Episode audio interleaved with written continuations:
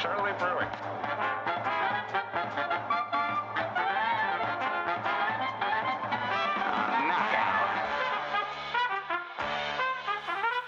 Hi, and welcome to another episode of My Best Friend's Game, uh, the show where we are best friends and we make each other play our favorite games. Uh, I am your host for this introduction. My name is Tim, and I'm joined by. Evan.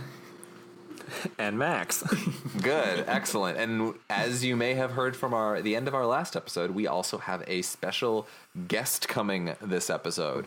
uh, we've got our friend Aaron in class who's going to be stepping up to mic in a little bit to talk about the game he assigned, Cuphead. Uh, Aaron is a good friend of ours. We've known him for several ye- I- decade I and a half. I believe Several 15, decades. 15-ish. Yeah, not several. we've known him longer than we've been alive. Um, and no, uh, he's a good friend of ours. He is a uh, professional musician. He is a talented man, and he's going to bring a lot to the discussion. Uh, I think on Cuphead. So we're excited to talk to him about that. Um, but first, guys, what games we've been playing? Uh, Max, you wanna wanna start us off? Uh, sure. Uh, so after I finished Cuphead, which I'm, you'll hear plenty about later, uh, I was like, okay, I'm ready to play more like shooting games, uh, bullet hell type things. So I was like, okay, I'm gonna finally play Ikaruga, which I've purchased two times and never played because I've heard it's like so good and the best. And I just couldn't get into it. I don't know. And and to be fair, Josh, shout out to Josh, warned me about this. He was like, if you're going to play a shooting game made by Treasure, play Radiant Silvergun. It's way better than Ikaruga. And I was like, yeah, but everybody says Ikaruga's the best, man. Uh, and like, so it's not that it's bad, it's just that it's really hard to get into. Uh, the whole mechanic of Ikaruga is that enemies shoot one of two colored bullets, and you can switch the your ship to be like the corresponding color or the other color, and you can absorb the same color bullets, et cetera, et cetera. Um, But it's just it's a difficult mechanic. I think probably once you like get it in your brain and like you become good at the game, it feels really good. But I think it's it just might be a little bit too difficult for me to get there. Yeah, that makes sense. I've always heard that it's super hard. So that was me and Ikaruga. Uh, so that didn't go very well. I event I just like played through it on easy mode or whatever with unlimited continues. So I finished it, but I did I wasn't like playing it the right way. Ah, yeah. Uh, then I decided to play uh, another game that my favorite like games personality guy Tim Rogers uh, has always recommended, which is the Sega Genesis game Landstalker, uh, which is an isometric Zelda-like. Um, you play as a treasure hunter who's trying to find some treasure from a king who died. Uh, it's all you know, fairly by the books kind of fantasy, but it's decently well written. The combat is not great. It's, I mean, it's isometric, so you've got that you know two thirds top down kind of blocky perspective, um, Okay. and you're basically just f- hitting guys with your sword into walls uh, to trap them there so you can hit them faster. Um, but the, I don't know. It, it's a so far the world is interesting. Like the it started out kind of slow, but now I've finally gotten to like the main town, and the plot is starting to pick up and get more interesting. So I, I'm excited to see where it goes, though. From a gameplay perspective, I'm I'm not like loving it. It's not bad, uh, and it is it's kind of hard. Um, but I'm playing it on the PS4 Sega Genesis collection, so I can use save states. So it's it's not that bad. Um, but yeah, it's a it's definitely a game of the time. You know, Sega Genesis. I think it was '93, maybe. yeah, Uh, you know, yeah, it's old. but I've been enjoying it. So we'll see. We'll see next. We'll see next podcast if I finished it uh, or what. Okay, shout outs to Tim Rogers. Uh, Hey, Tim. Evan, what do you got? It's been kind of weird. Like this is lasting a little longer than I thought it would last. But after I beat Sekiro, like I haven't been playing too many games. It's kind of Oh, no, he's it's got kinda post-Sekiro depression. Yeah, I have that going right now. So I've been playing besides Cuphead and Bubsy. Um, I've been playing very casually Final Fantasy VI on the on the Ah. SNES Classic. So I'm finally getting back into it after I like restarted like two or three times because I screwed up a save file or I just like stopped. no, I forgot what, what I was supposed to do. Uh, but this time I'm actually going through it. And I think Max talked about it. Like, I'm enjoying it. I don't know if I love it. Um, it's definitely of its time. Um, it's very much just a JRPG where you choose attack, defend, magic, or item. Um, the characters are interesting. They're they're good. I also just got to the opera house part, Max, and I was also like expecting something incredible, something to just blow my freaking mind, like Chrono Trigger style. But like it was it was good. I didn't I didn't dislike it. I was just like, oh, that happened. That was the opera thing that everyone was talking about. Um, I could I guess if I put my shoes into the the year 1990, what when did it come out, Max? Like Uh, 96, I think. 96 i guess it would be kind of cool 96, um, some of these I, I enjoy how you can that like the, your character roster party is constantly changing. Um, that aspect i like and i do I, I, I am interested to see where the story is going because it has like this vintage final fantasy sheen to it where it's, it's very fantasy but it, it's also very science fiction too which i thought was interesting it was very like magitech and that was a big deal in 96 um, because Right. even now zelda has magitech and it's the year 2016 or whenever when it came out um, but yeah, I'm enjoying that. Um, but yeah, I'm in I'm in a lull right now, and I'm just I'm just waiting for that next game to hook its its claws and teeth into me, like like Sekiro did. Go play Sekiro; it's really good. I love it. So it was actually yeah, Final Fantasy VI came out in 1994. 94. Uh, and no, I, I have I have similar feelings towards Mm-hmm. it. I feel like if the like script was just a little bit punchier, like I would Yeah. really like it. But like Agreed. I'm just like, And I don't, know really- if it's the translation exactly because there are moments that I'm like, well, that was kind of heavy. Like one of your main characters, his his wife and. da, da. Oh, okay, all right. Well, anyway, there's Yeah, some no, there's- there's, there's some heavy, heavy topics stuff, in there, but but, I'm I don't know like- how it's and, like- handled well. yeah, I it's still like haven't played it, so it's like I'll like I'll get close to almost having an emotion, but like Yeah, I yeah. can't. Like I just can't. Yeah. Like I feel like that's the one to remake, not seven. I, I, t- I mean, I that actually would be totally cool. agree. Like I, I've also heard that four is very like actually has a good story, so I I, I. I haven't actually, played it. I so. think I beat four, and I also enjoyed that. Uh, the, the characters are what make Final Fantasy four really good. Um, six has a lot of characters, so it's kind of hard to identify with just one, you know, and kind of Yeah. live the story through that way. Um, but yeah, I mean, I I'm will trying say- to- Oh, sorry. I have my characters that I like. Like, don't get me wrong. Oh, of course, And like, of course. you know, there are characters who I like, but they're they are not super well developed. yeah, For the- and I, I will say I love the part where I suplex the train. I was like, this is it. This is the part the internet has This been talking about moment. for decades, and then I did it, and I was like, that was cool. The end. I didn't do it. I think I because I, think I had a move that was better than suplex at the time. oh, So yeah, why why suplex Yeah, it? yeah. Why? I could aura um, beam it. you mentioned that if the writing was better, maybe, and you were like close to an emotion. Like, I have a question. Like, when was the last time a game like kind of really like resonated with you like emotionally? I don't know if it's like. I don't want to say it's a thing like I get older, so that doesn't happen with me because like I watch movies now and I have more of an emotional connection to those than I like ever did as a kid. You know, like things will get the waterworks going. Is it just because? Is it just because it's bad writing? Like, Well, you know, uh, I, you know when it, As a side note, I it, maybe it's the translation too for Final Fantasy VI. Um, that's Sure. possible. Um, but yeah, I guess I guess the writing is kind of it feels a little rushed in like every scene that happens. It's just like Yeah, it's like I could have used a little more. yeah, yeah, and I understand that you know.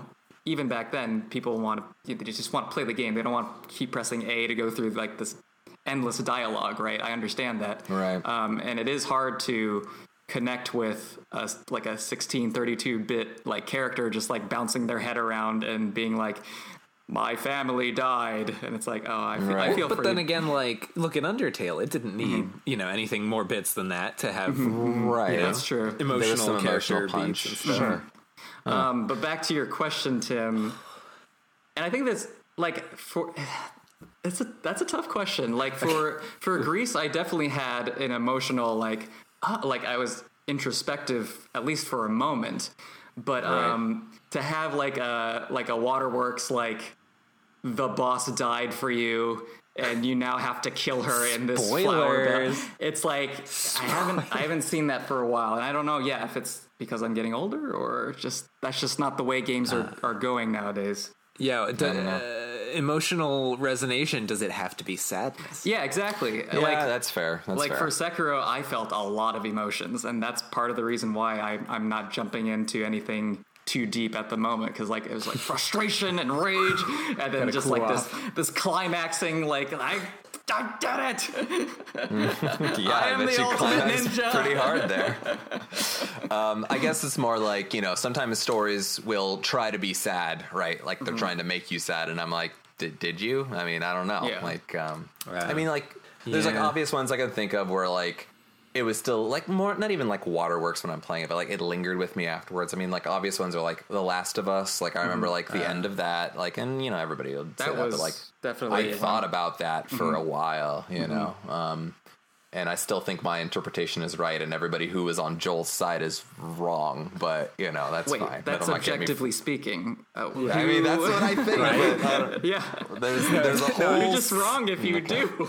I remember at the time, at the time, Tim was, I think, the first one or the first person who I knew personally to have played the game, and he was like, uh-huh. "Did you play The Last of Us? Like, I need you to uh-huh. agree with me about Yeah. the ending." and then I did play it, and I did agree with him, and he was like, "Right, Yes. my friend is an idiot." Yes, yes. I, immediately um, texted yeah. Tim after finishing The Last of Us, and I was like, I finished it. Jesus Christ, I hate Joel. yeah, I mean, like if we're trying to avoid spoilers, it's But- an older game, but like I don't know. Um, it's, but I mean, there's a there's a reason for that, and it's, and we're not saying that like The Last of Us is bad because Oh, Joel no, is play The hateable. Last of Us. It's, it's no, I'm saying it, it that's did the a exact good job, reason right? why it's so great. Yeah, is that ending? it had strong writing and strong acting. I Yeah. think that makes a big difference. It was um, like- and in- What if Uncharted was a was like a good game? Like the whole thing was a good. Yeah. instead of just a good Could've movie. always.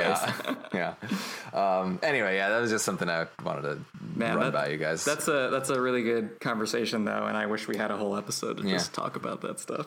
Well, I miss when Final Fantasy used to make me feel things because, like, I remember like Final Fantasy X. Like, they definitely Oh. like I loved those characters, and at the end, I was like, it's bittersweet. You know, Yeah. I felt uh, bittersweet about it. Final Fantasy VII is the same. Final Fantasy IX had some of that, um, and then like Final Fantasy 15, I was so close to having some kind of emotional connection, but then like all the bullshit popped up, and I was like, nah, god dang it! Like you were so close, and you ruined it. Um, anyway, yes, So I remember being, I believe, 13 years old.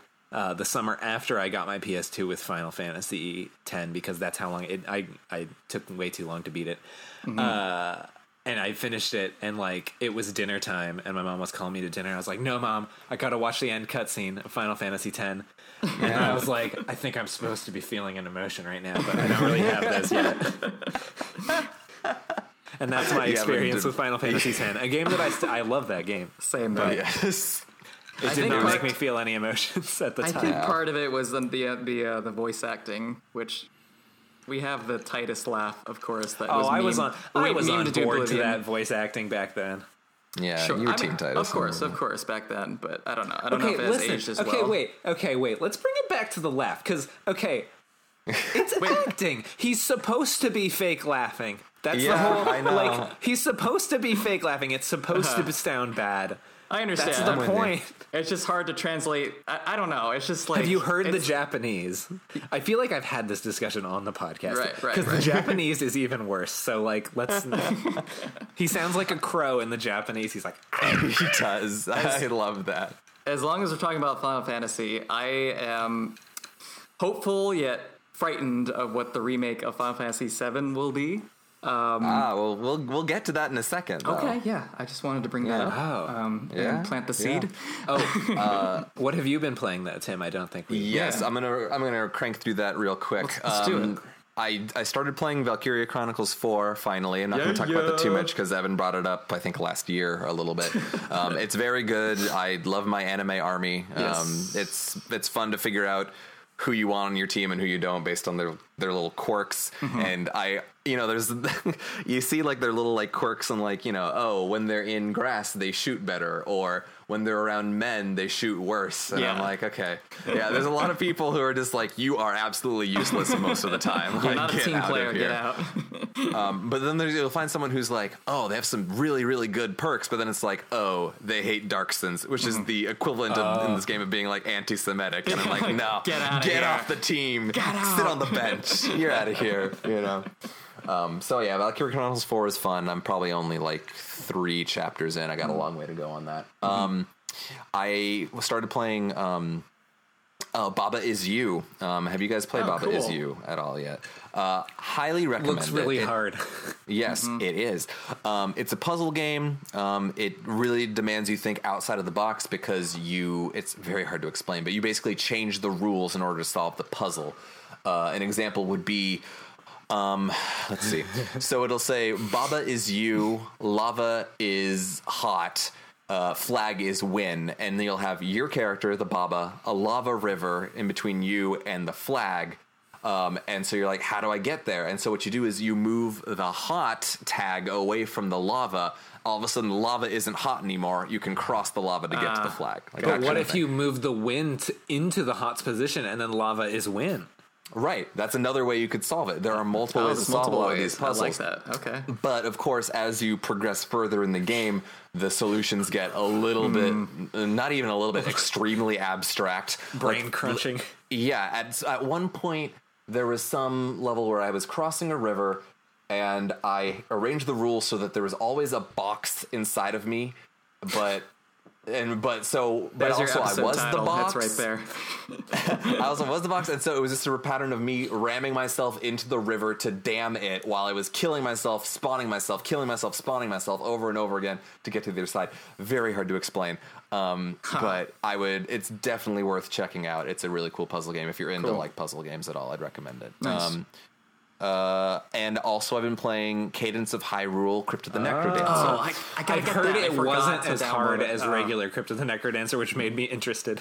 Right, so that's what I want to get to. Uh, I tried playing the original Crypt of the Necrodancer a couple years back, and for those who don't know, it's basically a dungeon crawler, roguelike kind of game with rhythm elements. Basically, you have to move to the beat and attack enemies in the beat, um, which is. Uh, it basically it's hard to do it's hard to navigate a dungeon solve puzzles and kill enemies while maintaining rhythm Of course. um, yeah, so I found the first Crypt of the Necrodancer to be very difficult, and I could not get very far in it whatsoever.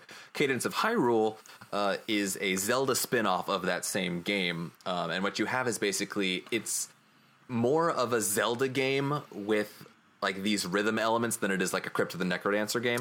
Uh, in that you have this overworld, like in Link to the Past or one of those over the top uh, on uh, top down rather uh, Zelda games, but you have a lot of room to move around and kind of find the pace with the enemies kind of moving around with you.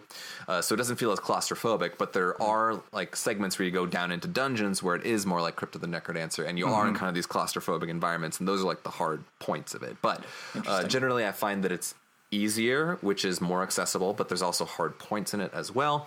Um, the aesthetic generally it looks fantastic and the enemies are really fun and vibrant and a lot of it's really cute um, the bosses will be like musically themed versions of zelda bosses so you'll have like um, like uh, one of the bosses is a wizrobe but it's an oboe so it's wiz robo, Robo. oh no, I Yeah. love it. I love it so okay. much. and um, Okay. I Wait, haven't downloading gotten- it I haven't right Is this game one fifteen dollars or less? Because you just sold it, to both of us. I think it's I think it's twenty. Okay, no, Just I don't five care. bucks. Yeah, I'll do Uh, it. I'll and do then it. another another boss I haven't gotten to is uh, Gohma with maracas, and it's called Go Maraca. anyway, um, it's super fun, and the music is incredible. It's all like Zelda remixes, and you know Awesome. it's seamless when you're moving between like calm zones to um, like action zones. Like it'll like really ramp up, and it yeah, I, I can't.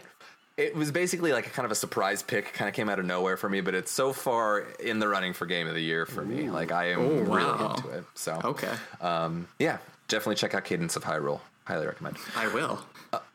Cool. Um, well, I think that's all of our uh, current games. So, oh, this will date this podcast because we're a little bit behind on our release schedule. But E3 happened earlier this month, and in order to a lot of a lot of games in E3, so we're gonna try to narrow this down as much as possible. We're gonna introduce a little lightning round, and maybe we can introduce this segment for other things if we have stuff like this to talk about in the future. But uh, basically, each one of us is going to have a minute to talk about what they liked about E3, what caught their attention. So Um, you know what? I'm gonna go ahead and start. I guess people are giving me the signal to do it, uh, and the timer. I'm looking at our our audio timer. The timer starts for me now. One minute. Okay. Um, okay. Final Fantasy VII Remix coming out. It looks really cool. I was on the fence. I didn't want to get hyped for it because I'm used to Square Enix disappointing me, and I'm still a little bit on the fence. But they showed more action and they showed the bite system like it's got like this kind of ATB pausing thing that looks pretty cool. I'm excited for it. The cutscenes look amazing, of course. Everyone's beautiful. I hope it's not 10 years of Final Fantasy VII because that's what it looks like right now. Um, uh, Super Smash Brothers. Uh, they announced two new characters: the hero from Dragon Quest, Banjo Kazooie. Uh, everyone stateside is excited about Banjo. I'm excited about the hero. He's got MP and resource management and multiple spells that looks really cool. Um, what else happened? Nintendo generally won for me. Uh, a lot of things look really cool. I'm really excited for Fire Emblem. Really excited for the Link's Awakening, uh, or so, yeah, the Link's Awakening remake. Uh, Breath of the Wild 2. Uh, can't wait to jump back into that world. Uh, yeah, I know there's something I'm forgetting, but one minute's up. Uh, go, Evan. Wow. Okay. I mean, basically the same, Tim. I'm very excited for Final Fantasy VII, but also hesitant to say it will be as good as the original. I mean, gameplay is going to be amazing, but are they going to nail all the character interactions and the stories? It ended perfectly, and yet we have Advent Children, Dirge of Cerberus, all these crapshoot IPs that I just could do without. Um, I was able to play a little bit of Link's Awakening at E3, and it's really cute. The art style is amazing. Um, that's all I was able to play because as soon as I was done, it was 12 o'clock and everybody was allowed to enter. So I made out uh, with some swag. Made out. Yeah, I made out with some swag. Um, um, I'm also nice. excited for, I guess, this Dragon Quest character for Smash. Um, not, but not as much as Banjo Kazooie. He should be pretty cool. And I guess that's time, maybe. No, you have five seconds. Uh, E3 is great. Okay, bye. Evan was at E3, which is very Evan cool. was at uh, E3.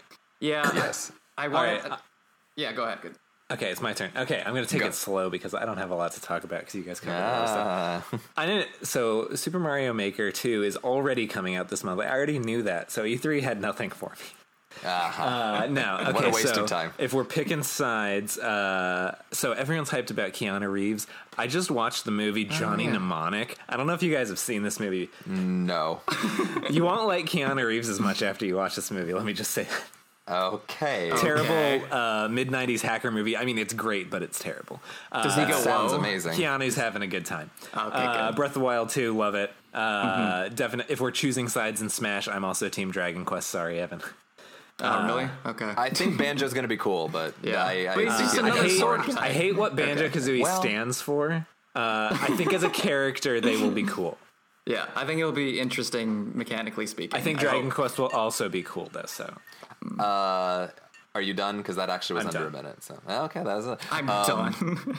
real quick, going back to Smash. Um, uh, I think the Dragon Quest character I was initially not hype at all for because it's like, okay, another guy with a sword. Like we have so many of those, right? But mm-hmm. then they started showing the MP things, and you know, you have spell selection. Um, it, there's like a kamikaze attack. Like I don't know. There, I think it might be more interesting than initially led on. I'm excited for it. Yeah. If it was but. the slime, I would be so much more on board. He's ready for slime time. I want slime time. Uh, I'm excited for Dragon Quest 11 X 2S, whatever they're calling yeah. it. Actually, yes. I um I've tried to get into Dragon Quest before and have failed, but I, I, have a good feeling about this one. You know, yeah, a better feeling. It's on yeah. the Switch. It's on the Switch. That helps. Oh, no, I, I, don't know. I, I, tried five on the DS. I liked what I played of it, but I just put it down. And when you put down a JRPG, that's it. That's, that's it. it. Game over. um. Yeah. Okay. Good talk. Good E3 talk. Um. And now let's uh, segue into our topic of the month, Cuphead.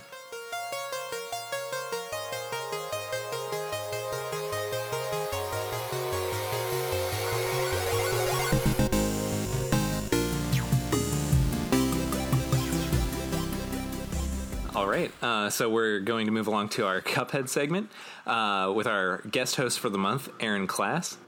Hey, Aaron, how's it going? It's going great, you guys. Thank you for having me. Yeah. Hi, Aaron. Hello, Aaron. Thanks for being here. Uh, well, yeah. I mean, I I've known you guys for geez, 15 years. Um, I was so excited to meet. I forget who long I met first. It might have been uh, you, Max, of the three of you. Yeah. yeah. I yeah. think we, it was Max. We had core class together. Yes, we did have core class, and uh, to find someone who could who could hang with my level of obsession with gaming was like a breath of fresh air because I, I had a distinct lack of that in my first whatever that was 12 years of living. So, man, uh, I just want to say I appreciate you guys. We appreciate we you. We pulled man. you down. Now you're down here in the gutter This with is a positive podcast. This is a Posy Pod. Posy pod. Uh, so I I was really excited to pick Cuphead. Um, when you guys said, "Hey, you too. can pick any old game you want," I initially thought that maybe I would dive into a musical game. Uh, I know we've had a lot of history with GarageBand and the like, um, and I thought, man, it'd be really cool to just talk constantly about music. Um, but I figured this is actually a gaming podcast, so I'll stick to the topic at hand. So I picked something that I thought uh, could compete with what was, in my opinion, I think your guys' rank of game of the season last last season uh, of Celeste. I thought that this, in my mind, was like the most recent game I could think of that could compete with Celeste. On a side Okay.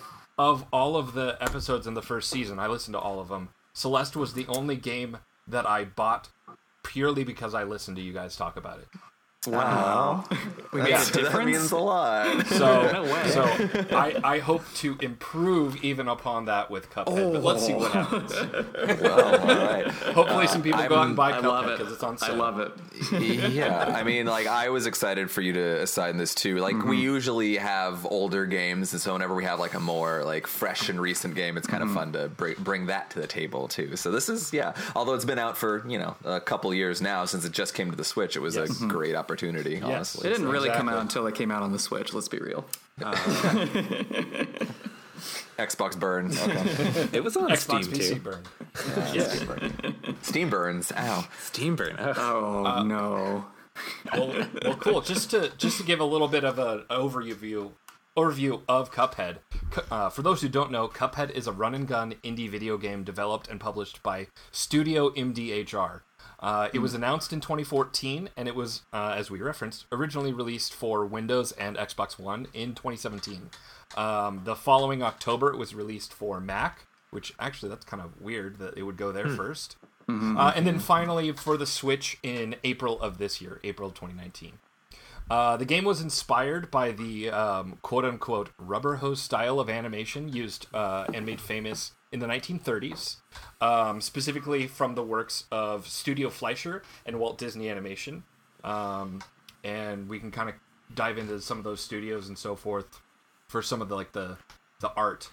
Um, Cuphead features one or two players taking control of an animated character, either Cuphead or his brother Mugman, to fight through several levels that culminate in a boss fight to repay their debts to the devil. So. It's kind of a dark game, fundamentally. It's a dark, dark game. But those old cartoons from the 20s and 30s are usually kind of dark and violent. Very dark. so it's Yeah. perfect. Some weird stuff. Yeah. yeah the uh, you know the story basically takes place that we have two gambling addicts that uh, just can't stop gambling literally to the point of losing their souls and to make good for their souls they have to go and fight all of these denizens of this area who seemingly have done nothing wrong except defend themselves and uh, well true. we can find out what happens at the end because there are some choices Yeah. Um, so that's just a little bit of an initial description of the game. What were your guys' impressions before picking up the game? You know, just knowing knowing it like maybe haphazardly, just through the grapevine. Um, Well, you know, the the thing that you heard about Cuphead was okay. You you saw the way it looked, and it's like, okay, this looks awesome. This is a mm-hmm. really cool, well animated game. Like the style's on point. But the thing you kept hearing is how dang hard it was. Yeah. like that was like really the one two punch of Cuphead, right? Like you you get lured in from this this design, and then you just get pummeled into the ground because it's just this intensely difficult game. So going into it. I expected it to be very hard, hmm. and it was. Um, It was. I mean, yeah. I mean, I was able to, you know, we I was able to beat it. I assume we all did, right? Yeah. Yes. Yeah. Okay. Yeah, but yeah, it was it was definitely an exercise in like doing it over and over again until you got it. So yeah, it, it, it met my expectation in that way. It was definitely a difficult game. So. Hmm. Yeah, Max. Next, what do you think um, was the most difficult part? What do I think was the most difficult part? Like you, you I mean- being the action gamer of the. Oh gosh, I mean, I, Of the run and Yeah, gun let's- and- that's a good, that's a good on. hard question that I'm gonna think about and save Okay. for later. All right, we'll save that one. Um, but uh, to go back to the initial impressions of it, I mean, I, I first heard about it because everyone was just like, "Oh my god, this game looks so cool!" And I remember at the fir- at the first E3, it was announced and it was only coming out for Xbox, and I was like. I don't even want to look at it until it's coming out for something that I own. uh, but eventually, I saw screenshots of it, and I was like, "Oh, that looks pretty cool." But I think it wasn't probably until at least another year that I actually saw a video of it playing, and I was like, "Oh man, this looks like the kind of game that I would really like." Uh, and it turns out that it was. Wow. But, uh, Who would have thought? Yeah, I because you hear about a lot of games that are like, oh, it's got a really cool art style, and I'm like, yeah, but how does it play? Like that's what I care Right. about. But uh, right. As we talked about in our Gris episode. as we talked about in our Gris episode, that will come out Yes. much later. yeah. It's not out now, but it'll be out by the time you're listening to this. So Exactly. Um, yeah, for me too. Like, I think it met my expectations for the most part. Um, I was just surprised that it was just um, a series of boss fights. I thought it'd be more traditional. Like, here's a level at the end of like four or five levels. Here's the boss. Beat the boss. Go on. Um, I think that was the one big surprise that I actually liked about the game uh, for Cuphead. Yeah, Yeah. I'll, I I, uh, I feel the same way. I expected just basically traditional, you know, Mega Man format. Um, yes, of exactly. Go through a go through a few platforming stages, maybe mm-hmm. find a puzzle that you can encounter, and then you know beat the baddie with a a, a big energy bar. Mm-hmm. And it sort of flips the script because it's mostly boss battles with a you know smattering of occasional mm-hmm. run and gun stages, which are still pretty frustrating, just not quite as frustrating. I did really enjoy those run and gun segments like a lot. Maybe as much as most of the boss fights for me. Like I just liked running to the side and seeing all, all the things just animate and coming to life. Uh, that was really I thought I thought it was pretty cool.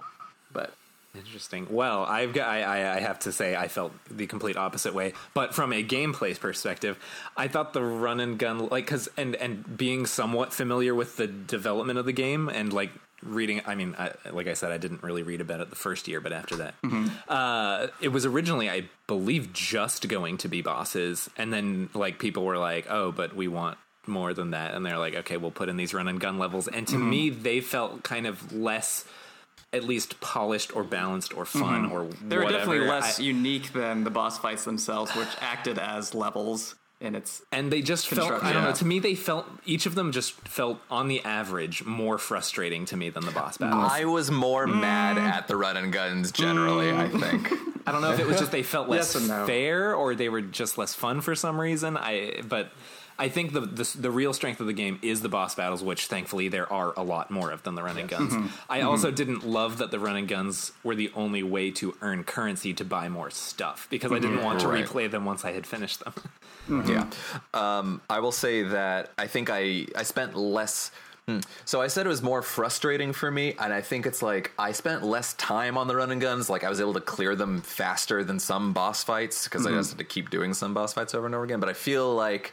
Yeah, something about the way the fairness aspect of it. Like, I, when I died in a boss fight, usually I was like, okay, that sucks, mm. but also I know what I did wrong. yeah. Um, But in the run gun levels, it'd be like, oh, a guy just dropped on my head. I didn't see him come. Like, I don't know. Like, mm-hmm. it, it felt like less fair to me. I don't know. In a game that few things really feel fair, fair maybe. But I felt Yeah. like the run and gun stages didn't have the gratification. Like beating mm. a ginormous boss that takes up ah. most of the screen Sure. feels mm. tremendous. right. How- yeah. Uh, by contrast, running to the furthest right point in a given stage and avoiding obstacles, it's okay. yeah, mm-hmm. It's it's okay.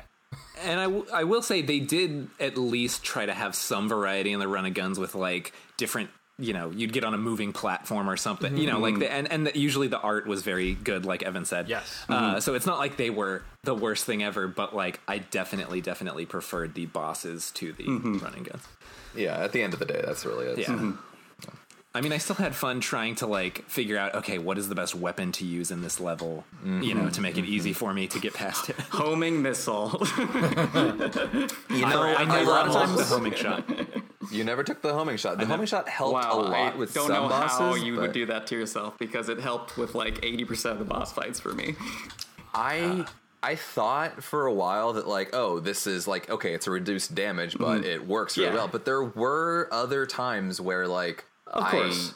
I I thought it was gonna like just get me through the entire game, but then at a certain point, I was like, oh no, I, this sucks for this. I You need know, I- power. You'd have to Yeah, switch to I- the second. I mean, you have two weapons you can equip, right? So Yes, usually which the is so default one I had was homing missile, and if something come up, I would switch to maybe the shotgun or the power shot, like depending on the Mm. boss fight. Mm-hmm, Yeah. That's actually a question that I wanted to yeah, posit. yeah. Like, what, what, what What's your weapon- loadout? What's your loadout? What's your loadout? And I'll start. I mean, generally speaking, unless I had a reason to switch it up, I had the uh, the charge shot. Is that the power shot? Sure, let's call it Yeah, that. What, sure. Charge Power shot. shot. Call it charge shot. Sh- Sure, the charge shot one and the uh, the shotgun, the spray spread. one. The, Yeah, the spread. Uh, just generally speaking, I feel like I got like the range with the charge shot and the damage too, because that thing hurt a lot. And then if something was closer to me, I could just spray. Generally, so that was my loadout. Wait, are we also, are we also Uh, what was your item and super? Oh, I always had the giant milk laser super, uh, always. And uh, my item, I switched between invincibility dash, which I think is objectively probably the best one. The best one. yeah. Uh, the invincibility dash is probably the best one, but then uh, for some of the run and guns, I would put on the extra heart just because I like felt like that was helpful for the run and Yeah. gun specifically. For like the boss fights, I didn't feel like having an extra hit really helped me that much. Like, no, but it does uh, for the run and Yeah. yeah. for the run and guns, it, it, that was me. So yeah, that was my loadout generally. Yeah, but, yeah. Uh, Max. Max, Max, you want to go next? Sure. So my loadout for the game was similar. Uh, I had I always had the pea shooter, and then I would switch out my other shot, but mostly I had the spread. Uh, the pea shooter I just found to be reliable Shotgun. with damage. Uh, and then the spread would be useful if stuff was getting close to me and I didn't want to have to aim really hard. uh, I switched up my specials, but yeah, I found that the laser was definitely the best one. Yeah. Uh, and then I only ever, ever, ever used the invis- like the uh, invincibility dash because Mm-hmm. I felt that that was like almost key to the game for me. A lot, a lot It- of stuff relied on that. It for was me, yeah. strange how they would give you other options besides that ability. Um, I also tried to use the invincibility super attack sometimes, um, but it doesn't like show you when it's going to run out. So I would be like it- running through something, and then I just just come back into reality and die. So And it doesn't Yeah. last for very long. no, it does not. I used not worth I it. used it once and beat a boss with it, like, but by luck. And then I was like, I'm never using that again. the the super laser has invincibility frames on it Yeah, as exactly. well but Yeah. but I will say yeah. uh, one knock the thing is about Cuphead I don't mean to derail the conversation entirely No, please. um, but like but like nothing is your friend right Mm-hmm. like even the the invincibility dash even if it is the best thing sometimes I got a little disoriented because you turn invisible Yeah. too when you're doing it so you don't know always exactly where you're popping out I mean you figure it out kind of eventually but Yeah. so you know, I would get hurt sometimes where I reappeared on that. Mm-hmm. With the super, you get the iframes, but you kind of do this little like pop out of it, Yeah, and fall down a little bit. fall Yeah. on something Yeah. Mm-hmm. that hurts you. You know, so like you're always kind of putting yourself in danger. Yeah, regardless. I mean, I feel like you you get a hang of it pretty quickly, but yeah, in those first few missions, it's just like, oh my god, where did I go? And then I just explode. yeah, Uh, uh, real quick for my loadout, I always use the homing missile. Like I said before, like I w- I don't know why you would not have that always equipped. Um, like I said, like the other second weapon, you can definitely switch between. I like the shotgun sometimes because I just like flying up to the guy, the boss, and just shoot him in the face and then running away again. But it was just so powerful. Like you would just like jumping, you're just jumping around, you're just like shooting missiles constantly. So when you're evading danger, you're just putting in those that damage. Uh, Max, you look like you want to say something. oh, I, I used to be like you.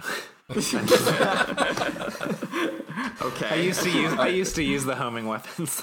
Aaron, I what use about the you? uh, so I I feel like my loadout I figured out a way to be very defensive. So I used the Hmm. the homing shot and then um, put in the boomerang shot or reverse shot. Uh huh. Yeah, Oh, that yeah, was yeah. like basically the way I was a could cool try and evade everyone while filling the screen with you know Yes. uh, with damaging shots to some variety. It felt Um, And then yeah, the the charm and super it was the invisible dash and the um the milk thing. I think I tried to use the what was it like a genie? Oh, the Like, not a ghost. genie, Yeah, but, like, yeah, your, your your essence or whatever. And Yeah. that thing controlled like garbage. It was it was kind Yeah. of funny how like everything in the game feels pretty tight generally, Mm-hmm. except for that. But that. So yeah. that one, that one, I specifically, I was like, this doesn't make any sense to me. I'm gonna like like watch some videos and figure out how to use the ghost. And it turns mm-hmm. out the ghost's movement is just mapped to your movement. So it's like you have to dodge things, so it's kind of hard to also control the ghost. I kind of wish they had mapped him to the right stick, mm, right? Sure. But then maybe it would be too like a good easy. fix. I don't know. Because I, don't think know. the I- ghost does more damage than the laser if you can keep him on the boss. Mm-hmm. But then Yes. you have to move. So Yeah, in a game where every move you make counts towards your survival, it just like doesn't really make a lot of sense to me. Yeah. you know? Yeah. it's a weird, it's a weird thing. Um, th- so you guys, did anybody else like really use the power shot much? Because for me, I thought that was key to like killing bosses quickly. like that was. Uh, I used it for a bit, like in the middle of the game, but I found that just the the basic shot plus the shotgun served me more in more situations.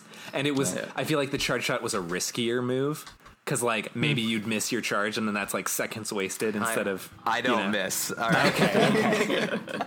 I feel like I use it on yeah very specific bosses like the dragon fight where you're just like jumping on the clouds. I would use that charge shot like all the time, um, and then switch Yeah. to homing maybe halfway through when other things started happening. For sure. Um, How yeah, often did you guys try and utilize parry? Uh, did you like try and get every one, or was it just kind of uh, catch as catch can? when I could get one without without- getting hurt, I would go for it. Yeah. Um, but it was like, and for me, like the parry was fun, but and I don't want to say it was inconsistent because I'm sure it was me Mm-hmm. that was having problems. But like sometimes I felt a little like screwed over, like it's like I got that Yeah, parry, I know I did, but I'd still get hurt. Yeah. Um, the hitbox on it, I think, is a little bit weird, and also I discovered uh, some pretty early on that like you know you want to so for people listening you have a parry technique you can do where you uh, basically hit the jump button again in midair and you do kind of like a little spin move. And if you're touching a pink projectile you know in a sea of black and yellow and whatever projectiles if you touch the pink projectile you get a little super bonus and you get a little bounce too. But um, the hitbox on it i felt was a little bit weird. And also i noticed that um, sometimes you know, you'd see a pink thing above you and you would jump for it, but I think there are frames of your jump that hmm. you have to hit a certain point in your jump before you can activate the mm-hmm. parry. So I'd go mm-hmm. for like a real quick like double tap in order yeah, to try to get it, but I'd still get hit because the parry wouldn't come out fast enough. Yeah, and I was like that kind of sucks. Mm-hmm. Like I And I don't even know exactly what the payoff. I mean, you get some more super abilities, but for the most part, I don't know why you would want to risk it that much. Yes, Max, you can beat it in five seconds faster. Like, okay, yeah, because the boss dies that much faster. You, if you Uh-huh. if you can build up more super to kill a boss faster, it's Mm. totally worth. No, uh, for me, it took me about half of the game to like get comfortable with the hitbox for parries. Mm-hmm. But after that, I would I would go for them. Obviously, if I could, if they were dangerous, I you know, it's not worth it getting hit to get a Mm-hmm. Yeah. one fifth of a super. You know, Yeah, I, I would say that my entire strategy, like especially kind of late game, was identifying which phases of the boss fight were the most difficult and like tactically using super in order to get past. Yeah, that stage as fast as possible, right? yeah. So, yeah, I mean, like in that respect, like yeah, I would go for parries whenever I could, right? Mm-hmm. That the, the the super helped. Actually, sometimes I would even use the.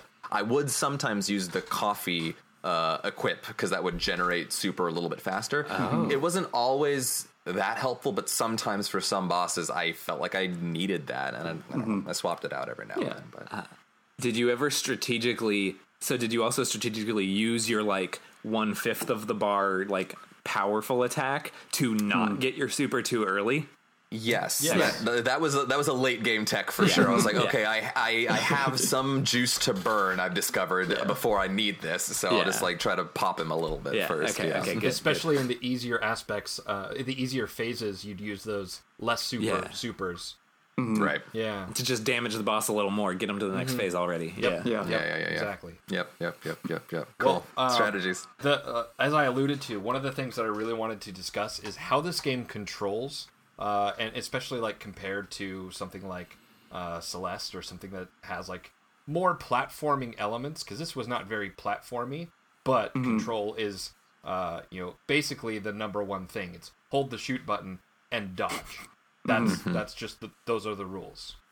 How did you think it felt? Just you know like uh, on a on a really just tactile scale. Um, Well, I'll say my biggest gripe is the thing I mentioned about the parry. Uh, I think specifically the jump frames of the parry not coming out like immediately. I think was my biggest thing. But otherwise, I thought it felt pretty good. Um, it was it took me a little while to get a hang of the uh, you know the aiming diagonally and up and having to press like the R button to ground yourself. But after a while, after a while, I kind of got the hang of it. I would die every now and then because of it, but yeah. I don't know. Yeah, Yeah. I, I found that rather than using a sh- the the lock and shoulder and diagonal, I just tried to fill up the screen horizontally. Um, but that was a kind of like a, a a result of using that boomerang shot and then the homing shot where you you know anytime you weren't lateral to an opponent, you could just use that homing shot and Sure. and just sort of run away. Oh yeah, see, no, I my whole strategy was locking myself in place and aiming diagonally. Uh, But I found that the, the game controlled excellently. Um, I did have some uncomfortable um, uncomfortableness with the parry early on, but eventually I kind of mostly figured. I mean, it's not like I nailed every parry always, certainly, uh, but it got more comfortable as I played more. So uh, The uh, the ghost parry levels were actually really fun. I liked those those levels. I wanted to, yeah, I wanted to bring those up. Those were yeah. really fun. It would have Yeah. been nice if you could revisit those because I think like Agreed. it takes place in a mausoleum and the mausoleum breaks when you Yeah. win. Just Yeah. breaks apart. Yeah, so you yeah. can't like go back and practice parries. Yeah. I guess you Yeah, could that- only those- really practice on uh, running guns. Yeah, you you felt pretty cool when you were just like popping like five ghosts in midair with your your stinger parries, right? Like that was very felt good. Yeah, the uh, the parry has uh, a very small like freeze. Uh, that also, I mean, like Gunstar Heroes did that. There's another run and gun for you. Uh, You could grab enemy grenades and throw them back to them in Gunstar Heroes, and it had a like whatever millisecond freeze in the action. And this Yeah. this basically does that as well. that always feels good. That feels Yeah. good. Evan, what did you think? I also enjoyed how like ducking actually did things sometimes. Like it's kind of Mm-hmm. weird to say, but some games just give you ducking just for no good reason. But there are many Yeah. moments where I ducked to get out of the way of something co- coming Oh. towards me, and I was like, "Well done, Cuphead. Thank you." yeah, like there was even like some boss fights where I was like, how could I have avoided that? And then I remembered that I could duck. I was like, oh, It's so I simple. get it. yes, yes. Yeah. Um, I actually also forgot. I think for like maybe like a few bosses that I could shoot up, just because I think like Aaron said, like you could get by a lot by just shooting horizontally, but there's some bosses you have to aim up at, right? So, um, yeah. Well, um, there there are some references to Gunstar Heroes that, that we can certainly talk about, but overall, there are just an absolute ton of references to all kinds of crazy things. Did you guys notice any any references that like really struck you, or or anything like a lot of them are subtle. A lot of them uh, I had to look up and be like, "That's interesting. What it, what what does that mean? Who is this? What is this name? Who's this about?" I honestly didn't notice. I think game references specifically. Um, I don't know. Did you guys? I If I did, I forgot about them. Yeah, same. I mean, like Cuphead himself. I'm just like looking at him. Is like it's totally Mickey Mouse, but with a Cuphead. um, but So- besides that obvious uh, comparison, I couldn't really pick anything out for you.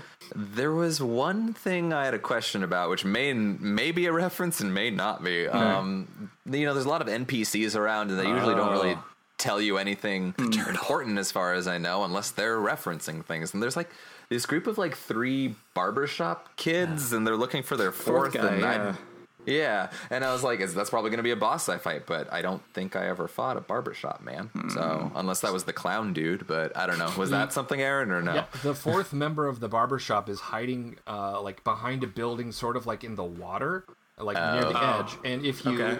uh, if you return him to the rest of his quartet, they sing a song encouraging you to take a break from playing. Thank you. Yes, That's actually pretty fun. That's nice. Yeah, I like that. There was also a turtle who like berates you for killing enemies because I believe you can beat the run and gun levels without killing an enemy, and it gives you a special uh, like rank. I, I Yes. never Yeah. did it. I didn't want to try that because The I, pacifist sounds- rank, a P rank. Yes. And P if you get all P ranks on all the running guns, you can play in black and white. Oh, I want that. I really kind want neat, that. actually. I wonder if my TV has that setting and I can just spare myself some. Well, Evan, I just wanted to mention since you brought up uh, Cuphead's design, definitely Mickey Mousy. Um, Very Mickey Mugman's des- uh, Mugman's design, well, specifically the color palette and kind of his name, I think is an allusion to Mega Man. Mugman, Mega Man. I can see that. Mug, Mugga Man. Uh, one of my so we talked about Gunstar Heroes slightly. Uh, There's the Funhouse level, which has Oh. like the gravity inversion, right? Okay. The gravity yeah. inversion level. Um, so that is basically a direct reference to a Gunstar course. I've got another Gunstar reference now that I'm thinking. Yep. The Dice King is basically Exactly. uh, built like the Dice Maze level in Gunstar Heroes. ah, Yep. okay. That was And where I really did. You guys like? Did you get to a point where you could choose the number on his dice?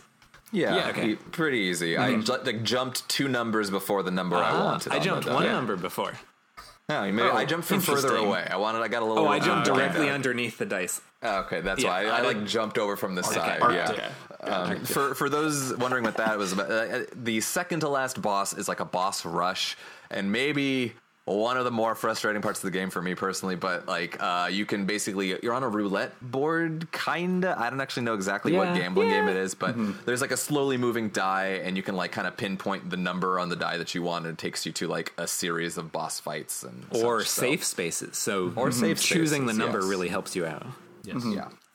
There, there are like endless references, so feel free to edit some of these out. But uh, No, so hit me. The uh, the two frogs, uh, which are named Ribby and Croak, Mm-hmm. um, their their opening stances, most of their move set and their costumes are based off of Street Fighter. Oh yeah, they did, including- they did kind of Hadouken a little bit, well, didn't they? and then they turn into a jukebox, or sorry, jukebox, like a Rou- jukebox? roulette. Oh yeah, Oh, like a uh, uh, slot machine. Slot machine. Slot machine. slot machine. And the three the three items in the slot machine represent different Street Fighter characters. uh, Oh, I, I can't remember which now. ones they are off, off There the was top a of my head. s- was there a snake? I think there was a snake. Was that the same boss battle? The uh, we all remember the Iron Giant looking robot. yeah. Yes. So Yep. the uh, the phase where you have like the little guy floating around in the little vehicle. Um, so I actually looked this up because I was like, I don't know if this is Robotnik, Or Dr. Wily? Doctor Wily, or Bowser. Why wait? because they Okay, all could be any of basically those. have the Ah. same vehicle. But I came to a conclusion after looking at it really closely. I I think it's Robotnik because the uh, the vehicle puts out a diamond or maybe an emerald. emerald. Oh, So that's like the- a chaos. Uh, like a chaos emerald. That's that's all I got for that. Um, there's a uh, and then I looked up. There's a giant cat um, battle in a Sega Genesis Batman game. Um, just like the, uh, my the the one that starts with the rat. they also both die and then are revealed to be robots. Ah. Um, Oh, I there's like, that. a I like that battle. that was a fun one. There's a there's a game actually. So I've never heard of this game before. So this this this is like a real real out there one. Um, but in the Cala Maria battle, um, the the the mermaid. Um, there is actually a reference to a mermaid, like a full screen sized mermaid that you fight in a game called Fantastic Parodius. Oh, For the Parodius. Super Parodius. There we go. Of course, Max knows It's it. the parody of Gradius. Yes. what it is. Ah, and there is then then the next phase where she becomes Medusa and has the snake hair uh, is actually a parody of another Parodius game called Sexy Parodius. Sexy Parodius. Sexy Tell me more about that. It's very pixelated. oh, The uh, the train the train battle has like a ton of references. I forget all of what to. Um, and then uh, the last one that I'll mention is that in Contra Hard Corps, spelled C O R P, um, allows you to join the enemy that you've spent the entire game fighting. Um, similar to how you can uh, join the devil at the end of the game if you so choose. Ah. Oh, I totally, I totally uh, chose to side with the devil on my first playthrough. Yeah, Yeah. why not? It just it takes you to the credits and it plays a sad version of the title theme. Oh, okay. I wondered what would Nailed happen. I never actually did it. I was just like, no, I'm kicking your ass, and that's what I did. There's other things like um, the the little ooze um, from uh, you know like the little blue ooze thing that The turns little into blue like ball? A, yeah um, is the Dragon Quest slime. He, yeah, he looks like slime for Oh, sure. and then sure. there's there's a sub boss in the candy one where there's a jawbreaker that does Pac-Man motion. So, Uh, all yeah. sorts Yeah, of little things like there. that. These are just the allusions to gaming. Uh, I have another page of references. Oh, give us a few non-gaming. hit, hit, hit us with the yeah, So- hit us Yeah, with a couple so so highlights. the here's- greatest hits. Yeah, so some of the uh, some of the cool things that like it's so unique in this style, uh, you know, in gaming to choose a style of 1930s because Mm, right. it's kind of like how would a game have been made in the 30s? You know, how would that have looked? Um, they wouldn't have built it on a computer. They would have had to do something else. So that's why all of this, uh, you know, hand drawn appearance. Mm-hmm. Well, there are uh, like 120,000 hand drawn frames in this game. Oh my god. Yeah, um, and then the backgrounds for uh, for most, bo- uh, so actually all levels that aren't um, a flying level where you're the little plane, all those backgrounds are watercolored. And then the courses in which you fly something, a lot of them are like rotary, and those Yeah. are real practical models that they shot 180 times. Yeah. That's insane. Those were really cool too. I think. Yeah. I mean, Yeah. like that was I was like I mean I was impressed with the art style, but I already knew about it. But then those impressed me again. Yes. Yeah, Yeah. the the level of commitment to the aesthetic they chose is really pretty crazy. I actually watched a, and maybe Aaron, you might have watched a similar thing, but on YouTube there's like some small 20 minute documentary they did about the development Mm. of it, and uh, like you said, everything's uh, hand drawn animation wise. Yes. But the I think the only well one of the only things they did digitally was uh, they I think they they painted it. Everything was inked by hand, but Yes. the the painting they did digitally because Yeah. they did a side by side comparison of hand painting versus Yeah. digitally, and it was kind of near indistinguishable. So they're like, okay, let's do digital just so we're not adding five years to our development Exactly. time, you know. So Uh, so here's here because of the you know the sort of passion that they went with in making this like how would a game have been made in the 30s there's a bunch of allusions to the 30s in the same way that they're avid gaming fans and so they made a bunch of gaming references as well um, i'd say probably the most obvious evan you already mentioned is um, you know our protagonist cuphead definitely bears a res- striking resemblance to mickey mouse But his head's Uh, been chopped in half. so here's here's the funny thing that uh, that I uh, I actually found in a YouTube video. There, the original design for Cuphead was actually inspired by a 1936 Japanese propaganda cartoon Ooh. in which a teacup-headed character who tr- uh, transforms from a teacup into a tank fights none other than an evil Mickey Mouse.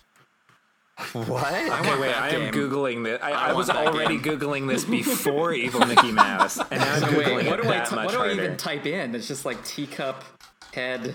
oh, don't you Japanese worry, I'm going to find it. While you guys this. look that up, um, uh, so the the main overworld is Oh, called no. Inkwell, Found and it. one of the uh, one of the Moldenhauer's uh, main influences besides Disney was the Fleischer Brother cartoons, and one of their first cartoons was called Out of the Inkwell. So that's where the the overworld name comes from. Cool. Um, Satan's design is actually uh, from a silly symphony cartoon called Hell's Bells. Uh, he Okay. also transforms into a spider in the cartoon, which is kind of cool.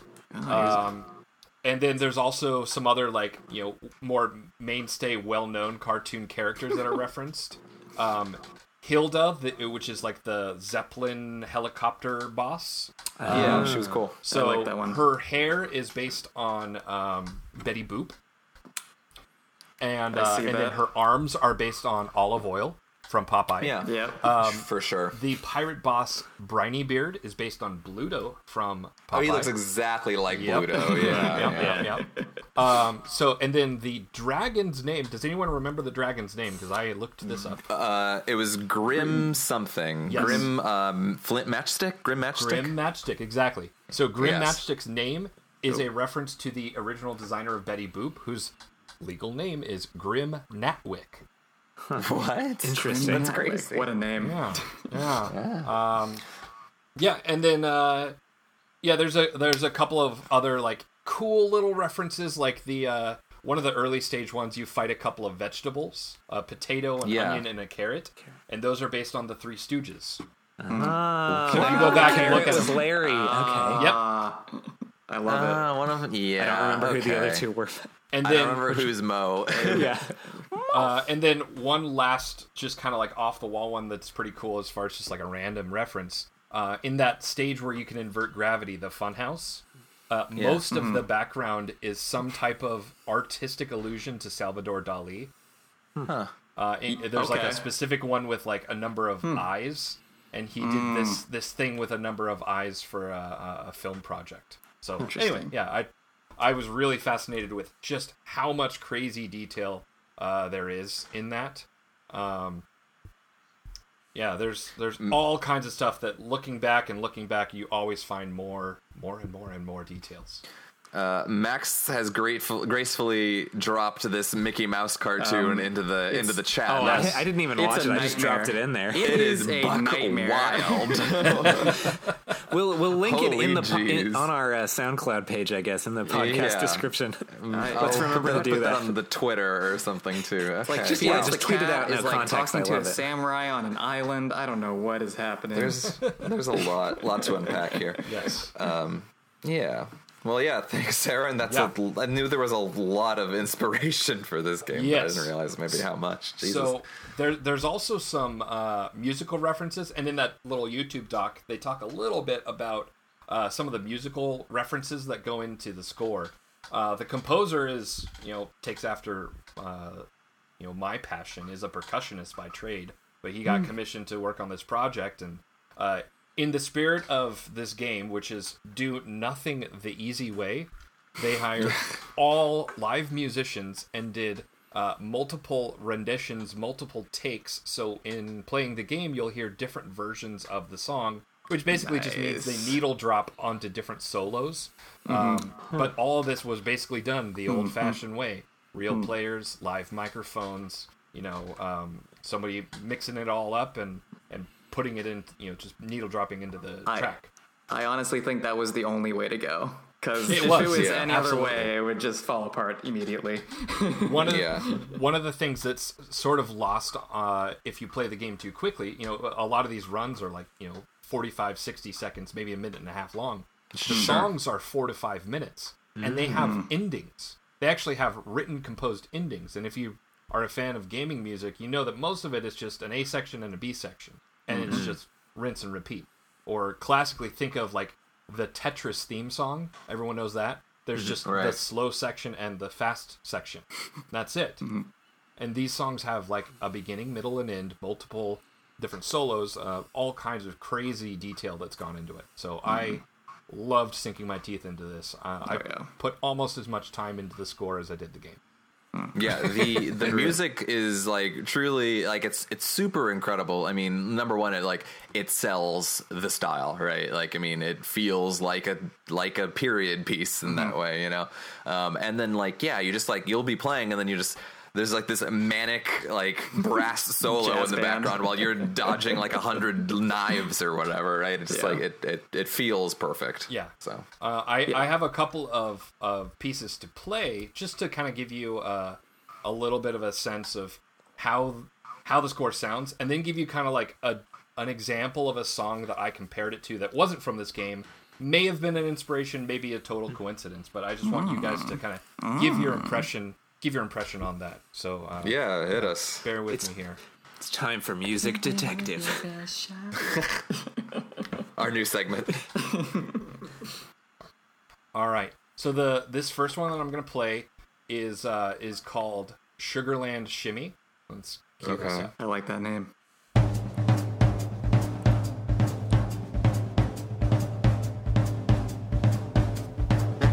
Just so ready to fight.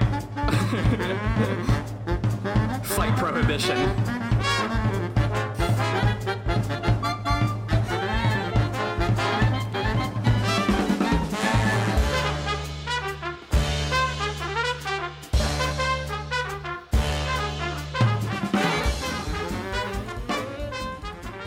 So that's enough of that. Here's a, a comparative love it. song, not from the game, but just something to kind of like see what kind of a mood were they going for. And let me see if you guys know what this is from. This is uh, from a movie I'm sure you've all seen.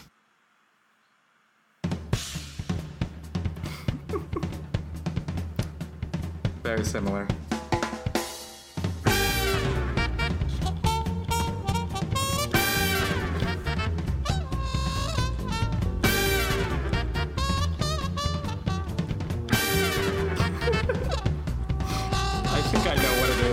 But I don't want to say it.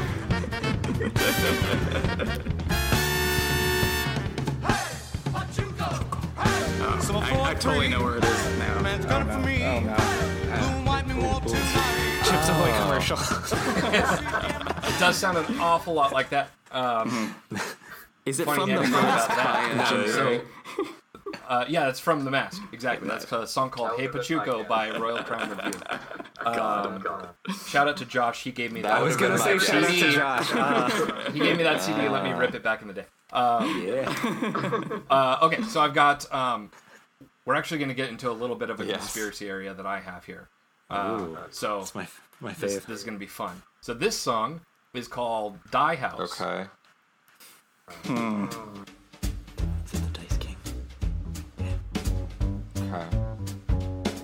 I'm Mr. King Dice. I'm the gamest in the land.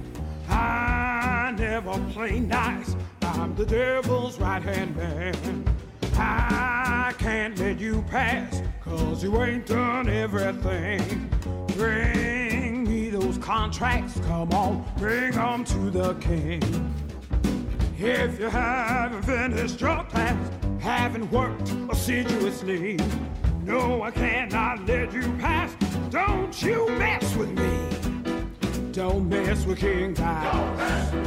Don't mess with me.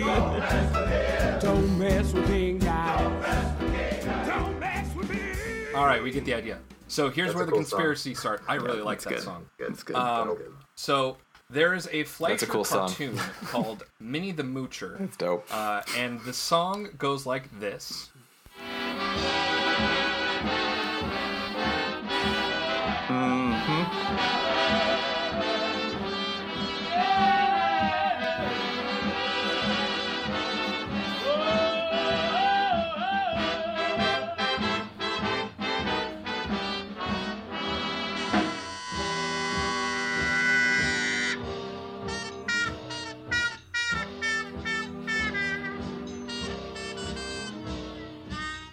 Here's a story about Minnie the Moocher. She was a red hot hoochie coocher. She oh was my the God. roughest, toughest frail, but Minnie had a heart as big as a whale. Hide, hide, hide, hide. Hide, hide, hide, hide.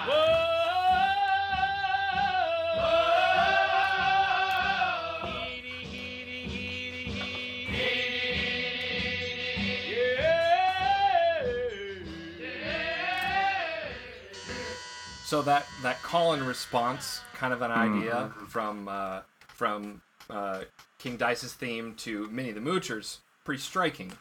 Uh, Mm-hmm. And then I went a little deeper and discovered that uh, Mr. King Dice is actually designed after Cab Calloway, Yeah. band leader and composer of the song Minnie the Moocher, and featured actor in many Fleischer cartoons.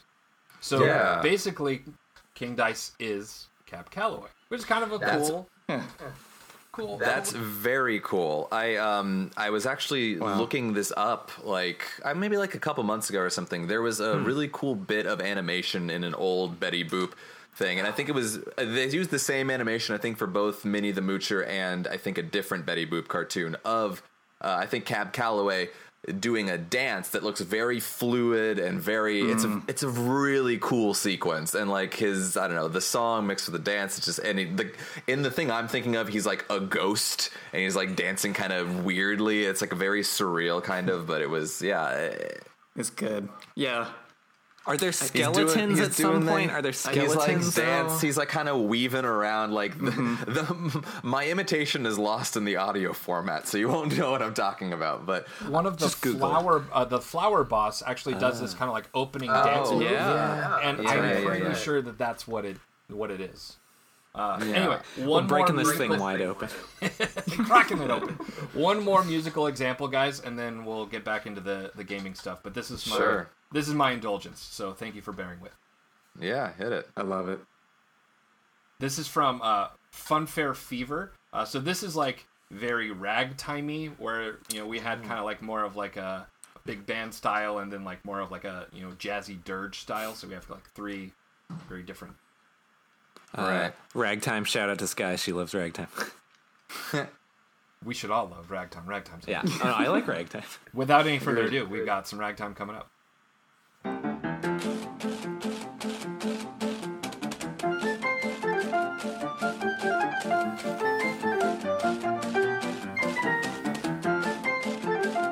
Yeah. This almost sounds Mari- Mario esque.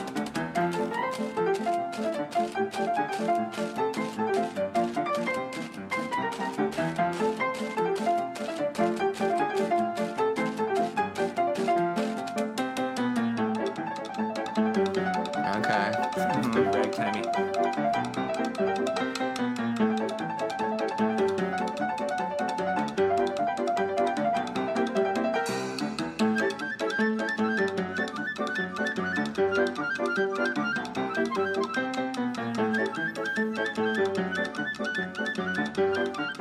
It sounds a lot like Mario. Exact note for note.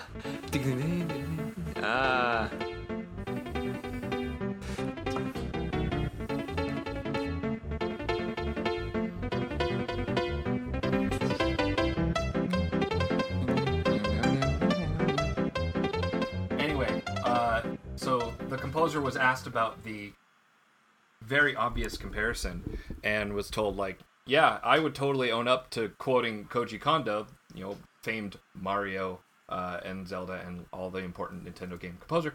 Uh, but he's like, yeah, no, I, I didn't didn't think about that. I was quoting Scott Joplin, who Koji Kondo was also quoting. So that's that's kind of a fun little that is cool. um, anyway, those are my musical examples and enough indulgence on all of that stuff. This could have been the whole episode for anyone listening. Be grateful it was only, you know, uh, three hours of your time and not 12. We'll have to do a bonus episode on music sometime. I think that's something we can make happen. So Uh, so th- this is a little bit more of a, a gimme question here. So we can go around and, and give me your favorite boss battle. The one you enjoyed the Oh most. man, and enjoyed the most. which one Okay. did I hate the least? Okay, wait. I have a. I actually, I actually yeah. have mine because I put a, I put a note down. Although I, I must say I don't really remember the boss very well. Uh, But it was the theater boss. Um, it- okay. I, I forget. It was a lady, and you were like in a theater, and it was. Yes. I, I my note is it Oh, was yeah, really was fun and one. clever. Also, I beat her on my second try.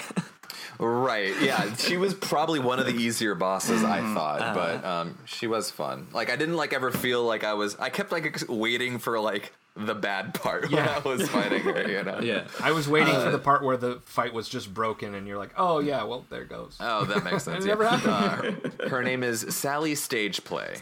Sally stage. Uh, so I don't actually. Oh, there were there was cool things with like stuff was happening in the stage, like little props were coming down. It was all very like, you know, cute. In a, it like in it nice like way. chronicled her life. It was uh, the Yeah, first that was the clever. first phase is like it was her wedding. The next one was like with babies. The next one I can't remember exactly. And then there was like a, uh like a I don't know epilogue where she's like ascended to some kind of like angelic being, and that's where she's throwing Yeah. lightning at you and Ah. like yeah, See, I didn't have time to pay attention to the very plot, but- Shakespearean. but, that made it sound even better.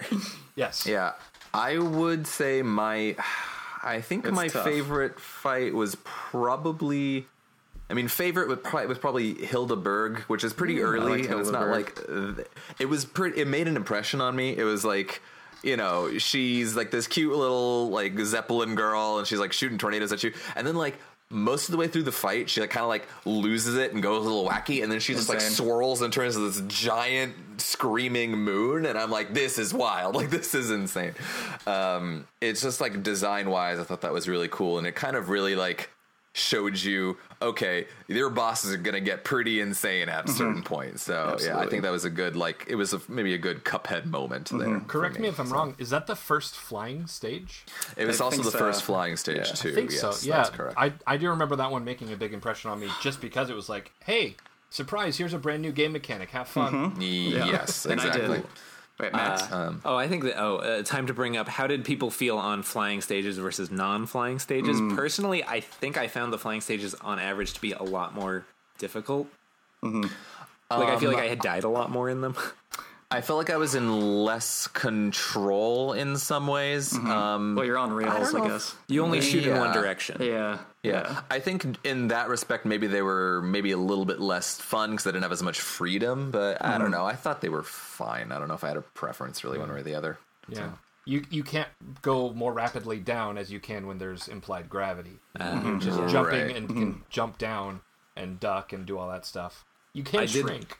I did find that Yeah. parries also Shrinking were was good. easier to do in the flying. Yeah. It's like they were much parries more. were They felt more different, right? reliable. Yeah. You could really exactly. line it up easily. Mm-hmm. Mm-hmm. Yeah. Yeah, I felt- and yeah. I actually I felt better about it too once I got the a hang of the turn into tiny plane. It was basically your dodge, right? Yeah. Like I like that was Yeah. that- I didn't use that for the first few, mm. but eventually, especially for the um the giant robot fight, like I had to figure that one out in order Yeah. to get through that fight. So Anytime there's a mechanic that makes me have to make a split decision, like what to do, um, I just liked how it made you smaller. You can avoid attacks, but then like your attack wouldn't go across the entire screen. It's like literally right in front of you. Um, Yeah.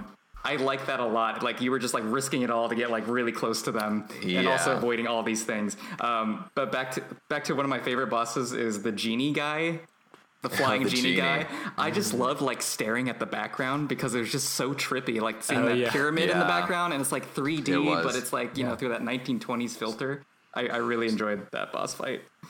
Evan, his name was you'll probably- Djimmi the Great. Ah. Mm. you'll, you'll probably enjoy this, um, but the uh, the the background's frame rate was all mm. like the same frame rate ah. as as you get from a camera.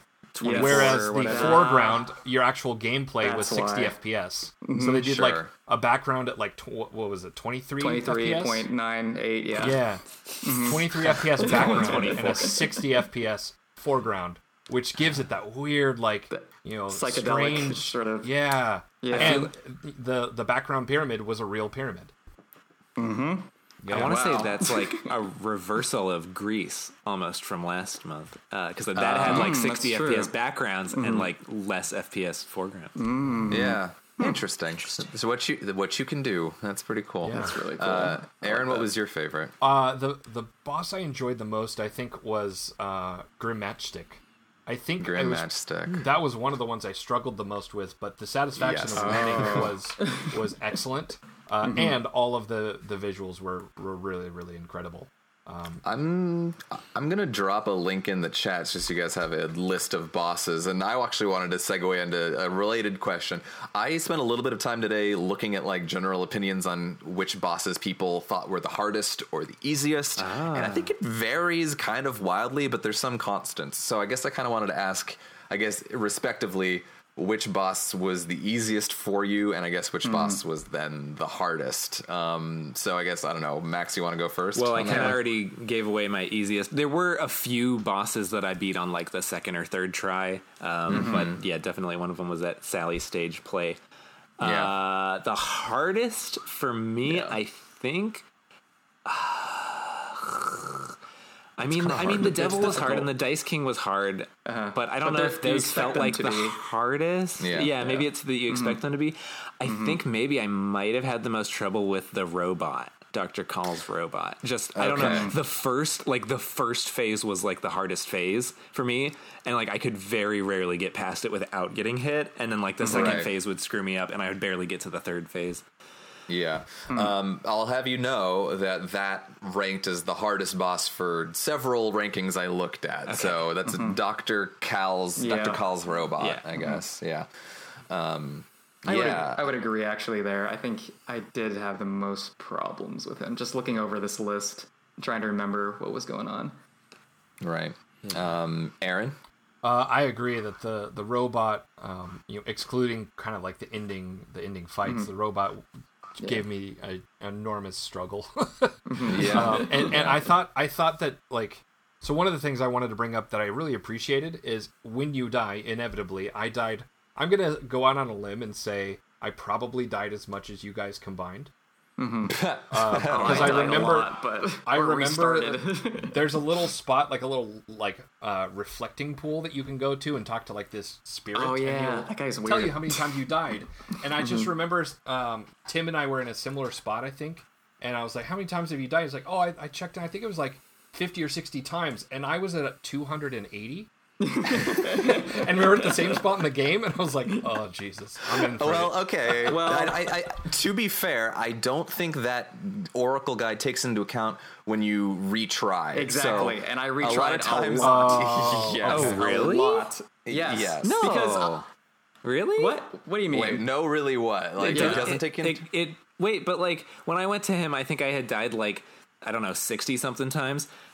But there's no way that that was my like quitting because like I never quit. No, no, no. I mean, like you stop the match and uh, retry yes. before Okay, you die. yes. And I did that I, a did ton, that. Like, I would get hit like in the first Yeah, like exactly. even like the first like Yes. thirty seconds. like, I'm like, no, this this is not isn't the right. I had my yeah, I had my time threshold. Yeah, certainly. Uh-huh. Yeah.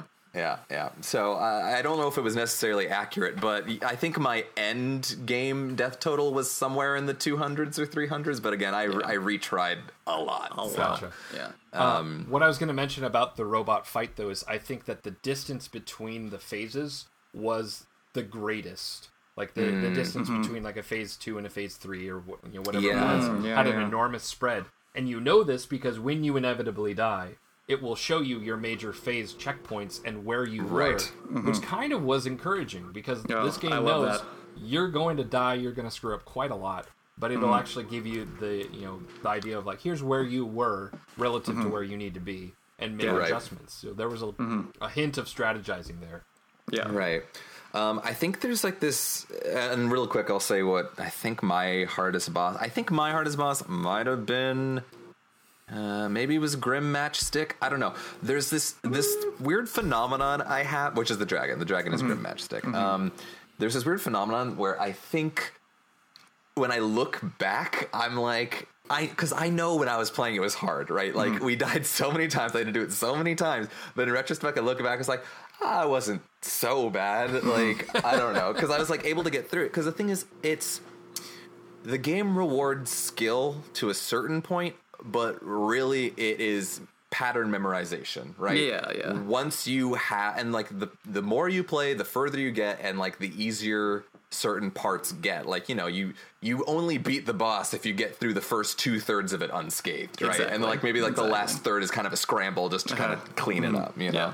So if I think about it that way, like I think about like Dr. Kahl's robot, right? And I think like, okay, I remember exactly what I had to do to get to the end without getting hurt. And I was like, ah, that wasn't so bad. But like, Mm-hmm. no, I I did that fight fifty times, probably at least. Yeah, there's a you lot of stuff that's going on in that first phase. He's shooting three kinds of things at you from three Yeah. parts of his body, and you have to strategically choose which one to take out. Right, and uh, eventually you figure out like the best pattern. uh, You know, maybe your strategies will vary, but I remember it's like, okay, I take out the head laser first. I drop No. down, I shoot the chest cavity. I go down and I shoot this other part. you know, but- Absolutely, yeah. the- that's the reverse correct order. No, no, no, no, no, no. Head, head laser first. Drop down to the bottom and get the bombs You out gotta the get the bombs out of the way first. The head laser's Yeah. easy to dodge. No, I, I didn't want it to take up more of the screen. Like that took up too much of the screen. You know. Okay. Oh, I'm, I'm fine with I'm fine with screen take up. I just can't take Head- homing stuff. Head laser did not take that long to get rid of. Anyway, it doesn't matter. But um, and also another thing about the difficulty that I wanted to talk to, and maybe if you guys believe like agree with me or not, but um, again, so it rewards skill and pattern memorization, but there is a undeniable RNG element to this game too, a random number generate like randomness factor sure. because. uh, doctors or not doc. What am I? Like I was looking at Doctor Kahl's thing. Yeah. Doctors have played this game. Doctors agree. No, um, bosses will have certain patterns or certain um, like attacks they will use, and it's kind of on a random basis sometimes what they do. And some attacks are easier to avoid than others. You know, like um, one I'm thinking of specifically. There is Ver- Baroness von Bonbon is this um, this Oh candy queen or something, and her boss is basically just hard. her sending out various minions. Like that Mm-hmm. one was hard, but um, like I want to say like two out of the five minions were pretty easy to dispatch. But if you got like the other three hard ones, like you just like that wasn't the run, you know. Like I got lucky getting Exactly. the easy ones. Yeah. So Uh, I just so you figure out how to deal with the the hard ones. well, okay. best- sure, obviously, yeah, we all figured it out, right? But like, there were definitely easier Yes, ways to yeah, do it, and like, yeah. And so sometimes I was like, okay, I did it. Thank God this happened. Mm-hmm. You know what I mean? So. Um, yeah, was just something I observed about the difficulty, whether or not that's fair or valid Uh-huh. or whatever. But No, I I, definitely- I, I think it's I valid. definitely agree. Um, Yeah. yeah. Yeah. And there are some I moments where I kinda what- just. Oh, sorry. Go ahead, Aaron. I was gonna say I think that's what uh, separates this game from a typical run and gun game like you might have had 20 years ago, is that those bosses are fairly linear, uh, and you can basically memorize just the pattern and not have to react to any type of random results, random angled shots, or a new sub boss that you weren't expecting, or the harder Right. one versus the easier one you were hoping for. Right. Um, that that that's definitely something that separates this game from Mm-hmm. uh, a more classic game of its style. And that's up to Yeah. you to decide if you like that or not. And I was going to say there are, there are some moments, and I just couldn't understand like how the game was AI was working. Like during um, the Grim Matchstick fight, there's a part where these like little fireball people come out and start running across his tongue, and God. they they hop, and I could never ever figure out what the trigger was or what the pattern I- was. I still don't know where they're jumping. Like I have to like watch them so closely. I'm like, two, okay, where are you I think going? there are kind of like two kinds of that. There are like two kinds Sure- of jumps they can do. but- it's but- definitely but- based on your position. It's definitely Sure. It's based on your position. My point and is the the, cue, the, clar- the cue the is that they would they would make not like a little scream. Yeah. That's how you would Well- know to dodge. Right, But I didn't know where they were jumping. Yes, exactly. I didn't know what their like the arc. I was like, I'm on this cloud. He just went like three feet in front of me. Like, what is happening here? And then randomly, like sometimes I just jump, and then they're just shooting twice at the same time, and it's like, Yes. what are you? T- okay, whatever. And then I agree, like, I agree with you, Evan. I had And a then- hard It was a challenging boss. and then you go restart, which I wanted to talk about a little bit. I didn't. Okay. So I played some hard games in my time. Like, and I don't want to talk about like Preach, Like- buddy. for Bloodborne, let's like this is hard to talk about, but like for bosses in Bloodborne, I feel like there's always an element of a comeback. Uh, for this game, I never felt like there was ever really an element of that. It's always like I had to play the boss fight perfectly or like 99% perfectly. Otherwise, it was a restart. And sometimes Right. that would be very annoying to me. And like I'm just trying to enjoy this game, but it doesn't want me to do that. Anyway, that's my that's my little spiel about the difficulty.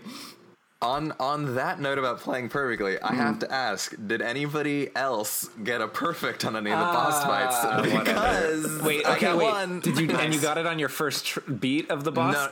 So so that's that's that's not the only thing. It was so it wasn't my first time, but it was Okay. I want to say the third time at most. Wait. Um, oh no no no! I mean, for- sorry. It was the first time you beat the boss though. Uh, yes, the first Oh, time I okay, beat no. Cala Maria, the mermaid Oh, wow. level, And that got wasn't a- an I got easy a fight. perfect. So yeah, Although no, I I, mean, think I- I, think Did I, you I take a think I had I think I had one health off on that one, and that was what was preventing me from the perfect. Sure. Well, that that's happened a not a perfect though. So No. yeah, it's not, like, I, I, and I texted this in the chat that like I I blacked out, and when I came to, I saw I had perfected it because I don't remember exactly what I did. you had a but I was knockout. on. you knocked out. I yeah, I was on some other shit. Like I don't know. Like it just it happened, but Once you get um, into that tunnel, yeah, yeah, Yeah. tunnel vision. I mean that you know that honestly like kind of a similar thing happened for me with like Guitar Hero. Like on some levels, like I just like I hit a trance mode, Okay. and that's how I got through. Okay. Um, yeah. yeah, some of the harder okay, ones. wait, Guitar no, Hero's okay. just See, I didn't, un- I didn't understand it with Cuphead, but now I understand it. It took you this long. yes. Um, yeah, I don't know. It was it was a hard ass game, but Yeah, it was. But it's over now. Well, the, the last thing that I want to bring up is just how this ranks among um, other run and gun games that you've played. Uh, I know you hmm. guys talked about Mega Man X at least on this show. Hmm. sure. That's um, true. So, um, hmm. so y'all have played at least one other. Mm-hmm. Right. And like I guess you know, I, at a certain point I guess you have to like define like the run and gun versus like a platformer, right? I think Mega Man like there's definitely Mega Man influences it's impossible to ignore, but uh, maybe more apt comparisons might be to like Metal Slug or Guns, Contra, Gunstar Heroes, Contra. Gunstar Alien Heroes. Soldier. Yeah. Nobody. Um, no, sorry, not even a little bit. Uh, I mean, for me personally, I mean, I think this is a very, very good game. Um, it's not going to be Mega Man for me, uh, but I, you know, I think enjoyment factor. I the the boss fight format where I could, you know, fail, immediately restart, get back into it. It was addicting in a way, I think. But like for, and that's another reason I didn't like the run and gun levels is because I'd get really far and then I just like felt like I lost all my progress. Like I don't know, like I felt like the bosses I could. Uh, it was more rewarding to start and get further and kind of chip away at. Um, and I think for like Metal Slug and stuff like that, it's kind of a similar like lack of feel good. You know, I'm like, oh, I died this far into the level. Gosh, dang it. You know, so um, I would say Cuphead is top three ish run and gun things. I don't know what I, what else is trumping it necessarily, Yeah. but Difficult. It's not my favorite, but it's very good. good. because Well, so I'm for not me- a connoisseur in this genre. Oh, well, like Mega Max, Man though. X feels really good to move around. So Yeah. like Sure. that is what would put it above Cuphead for me. Um, But then Cuphead Cuphead is almost more of a like a bullet hell, you know, on that side. Yeah, whereas Mega Man true. really isn't. Mega Man is more of a platformer. Not that I mean, obviously Cuphead has platforming uh, in certain levels more than others.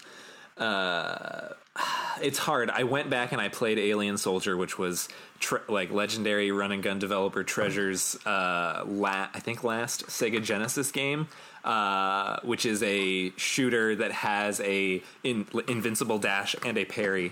Uh, so I felt that I wanted to go play it after Gunstar Heroes because I was like, how does it compare? And I mean, Gunstar Heroes is definitely, or sorry, Alien Soldier uh, is definitely a game made in you know 1995, whereas Cuphead is a game made in 2017. And you can Right. feel it.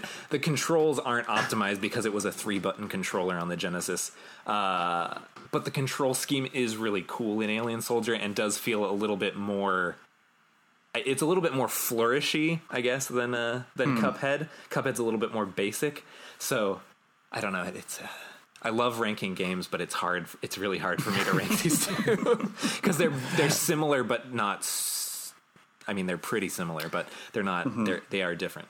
Uh, so Cuphead's got a lot of uniqueness going for it, which kind of makes it hard. Alien Yeah. Soldier is very much a Sega Genesis game, and it looks like a Sega Gen. You know, you're a weird bird, and everything kind of looks like just gross alien creatures that you're shooting. Um, but it has a cool, like, it owns its own art style as well. Um, needless to say, Cuphead though The art very style good. is- I think it. I think it probably has made it onto my top 100 games of all time. So which is a d- it. prestigious list. We did Reddit. All right. I did. It. Yeah. Well, so did I think. Uh, so did. So did Celeste as well Yes. from last season. So mm-hmm. Yeah. Which again, that's my competition mm-hmm. because I, I, We gotta I beat really, that. really enjoyed that game. And mm-hmm. where where Celeste is a game that it just felt good to move around, making no progress. This is like, yeah, the the movement is secondary to you know you just have to Presentation. get the barrage out there and mm-hmm. avoid the oncoming barrage. Mm-hmm. Uh, mm-hmm. but yeah, the presentation very different, obviously stylistically than Celeste, that like embraces that uh, the pixel art style. But they both embrace Right. their style and breathe life into you know a, an outdated style in a really really refreshing le- way. for sure. Uh, yeah. So, quick question on that. So, uh, the Cuphead style of kind of get good to progress versus the say Celeste or Super Meat Boy or your VVVVVV style of giving you a ton of checkpoints but having a really difficult game. Which I mean, I I feel like I don't even have to ask, but which do you prefer? Uh, I feel like Evan, you probably prefer the checkpoint style. Um, I mean, I mean, yes and no. Like, like I, like I said with like Bloodborne or something, I always felt like there was, yeah, I could turn it around if I, if I was lucky or if I was able to just overcome it skill wise. Um, I, yeah, I just felt like it was a bunch of trial and error, I guess, at the end of the day, um, which makes for a less rewarding experience personally.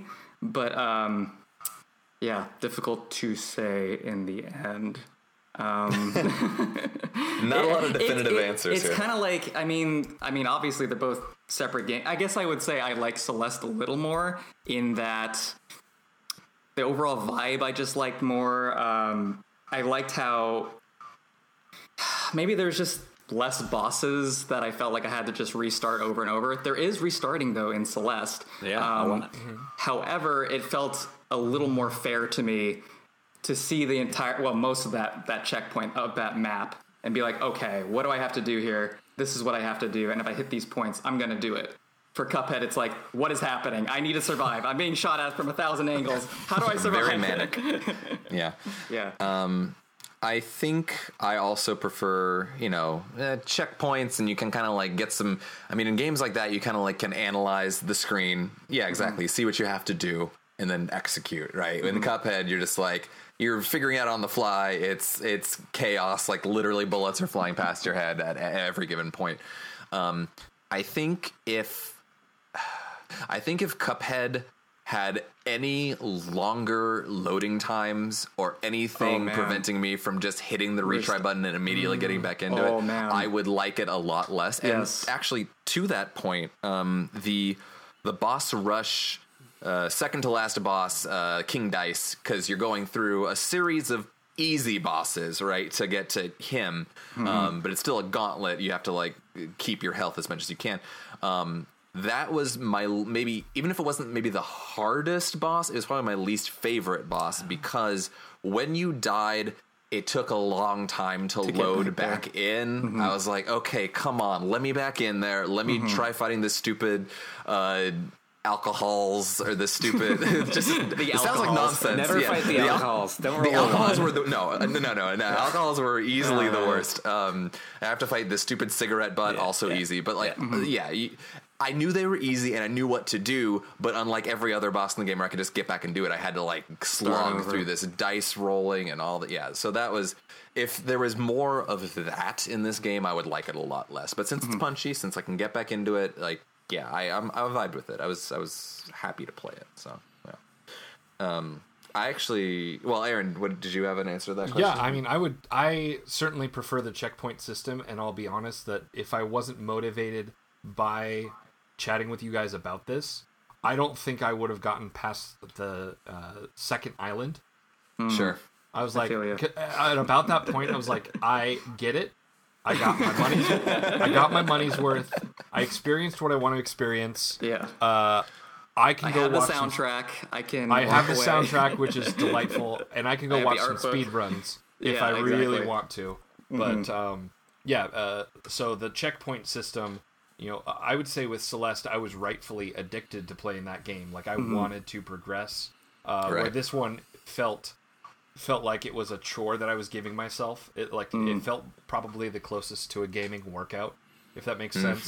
Like a mental and physical Mm-hmm. No, exercise simultaneously. exactly what it is I will say that the quirk and character and sort of spirit of Cuphead, uh, I think rivals maybe something like Undertale. That's just like it's it's just delightful to just sort of absorb, like the Yeah. the world itself and how bright it is and how fun it is. But the gameplay is nothing short of brutal.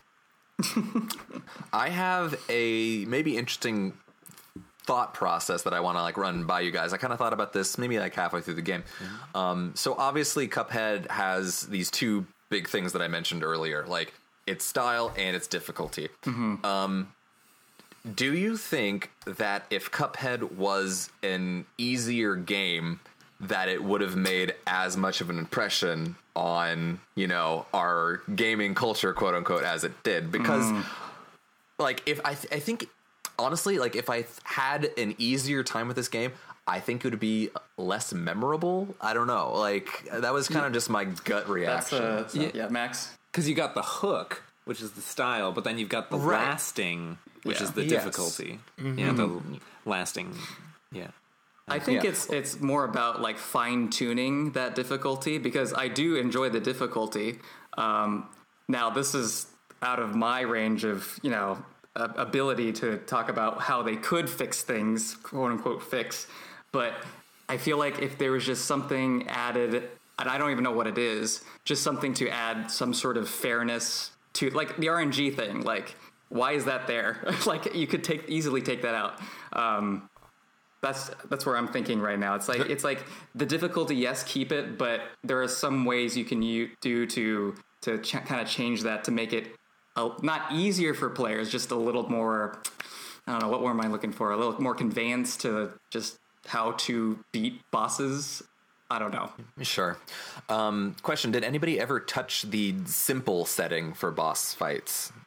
No, Actually, simple I, and I regular. did try it if there was a round that I just didn't understand, like a first or second phase, but it generally Ah. won't give you the third phase, and you don't get the soul contracts. It's not like you Yeah, you don't get the soul proceed anyway. Oh, you don't get the contract. Oh. yeah, Yeah. So what's even the point?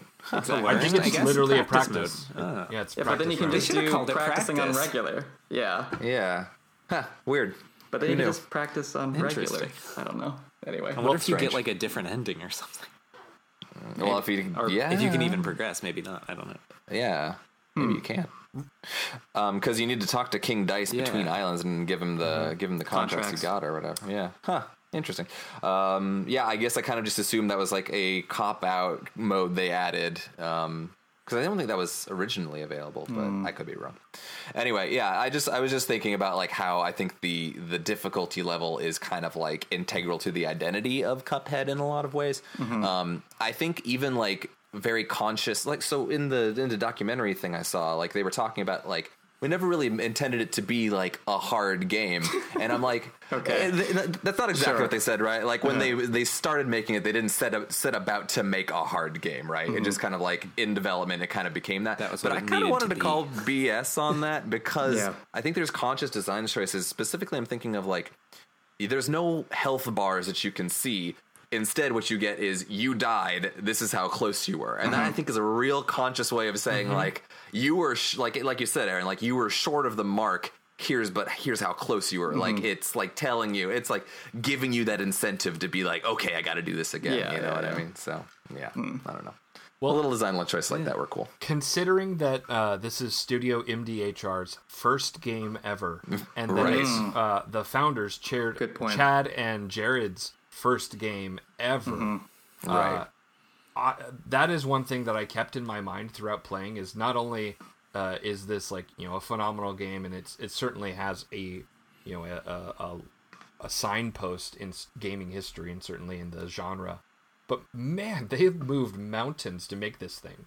They Yeah, it's insane, honestly. quit their jobs, uh, remortgage their houses, uh, and Wow. then I, I, I, I saw one thing that was, uh, you know, grotesquely hilarious. Jared Moldenhauer had um, a tally for the longest number of consecutive hours worked, and he Oh, worked no. 35 consecutive hours on this game without a break. That's no good, man. Yeah. We're talking. To, we're trying to eliminate crunch time. Yeah, in game yeah, development. exactly. and it still i mean so they announced the game in 2014 it the development started before that but 2014 and was released in 2017 um i mean evan you could speak to if that's a regular amount of time or a long amount of time or a short amount of time That's actually kind of a lot. Um, but he is an indie developer, so his hours are his Yep. own. So yeah indie uh, developer and a lot of their team was friends and family members like Right. literally Yeah, I was, that- I was looking it. at that. I thought I thought that was Yeah. kind of cute. like his his wife was the inker, and their their childhood friend was the composer for That's all the music. I adorable. think. I like that. Guys, let's make a game. Time to stay Yeah, awake we- for 35 hours. we, oh, we can announce it in 2023 and it'll come out in 2030 Yeah. hey, it's just like Square Enix, all right? Like we're doing we're doing fine. We'll call it Final Fantasy 17. we'll beat him to the punch.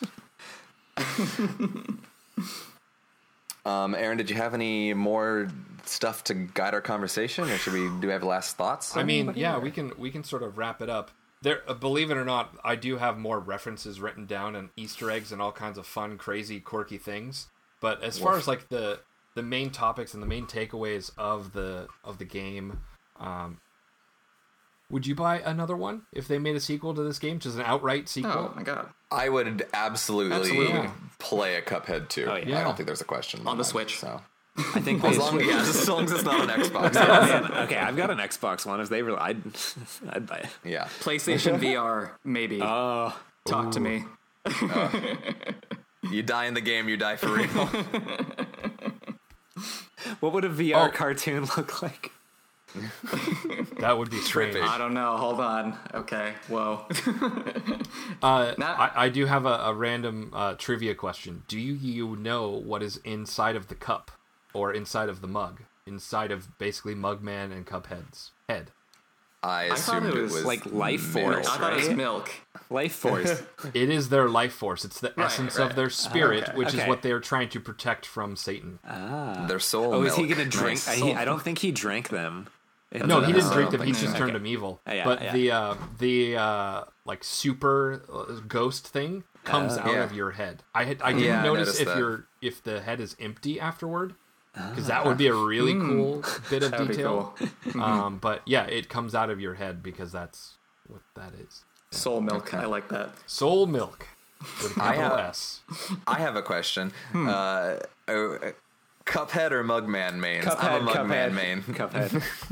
I, I played Mugman once and Yeah, was like, same. I oh, was there's no mechanical man. difference. Back to Mugman. Not even once.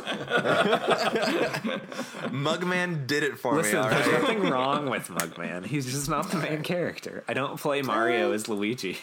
Sometimes I'm a Luigi guy. I have much. Okay, whatever. It doesn't matter. It's True. It's true.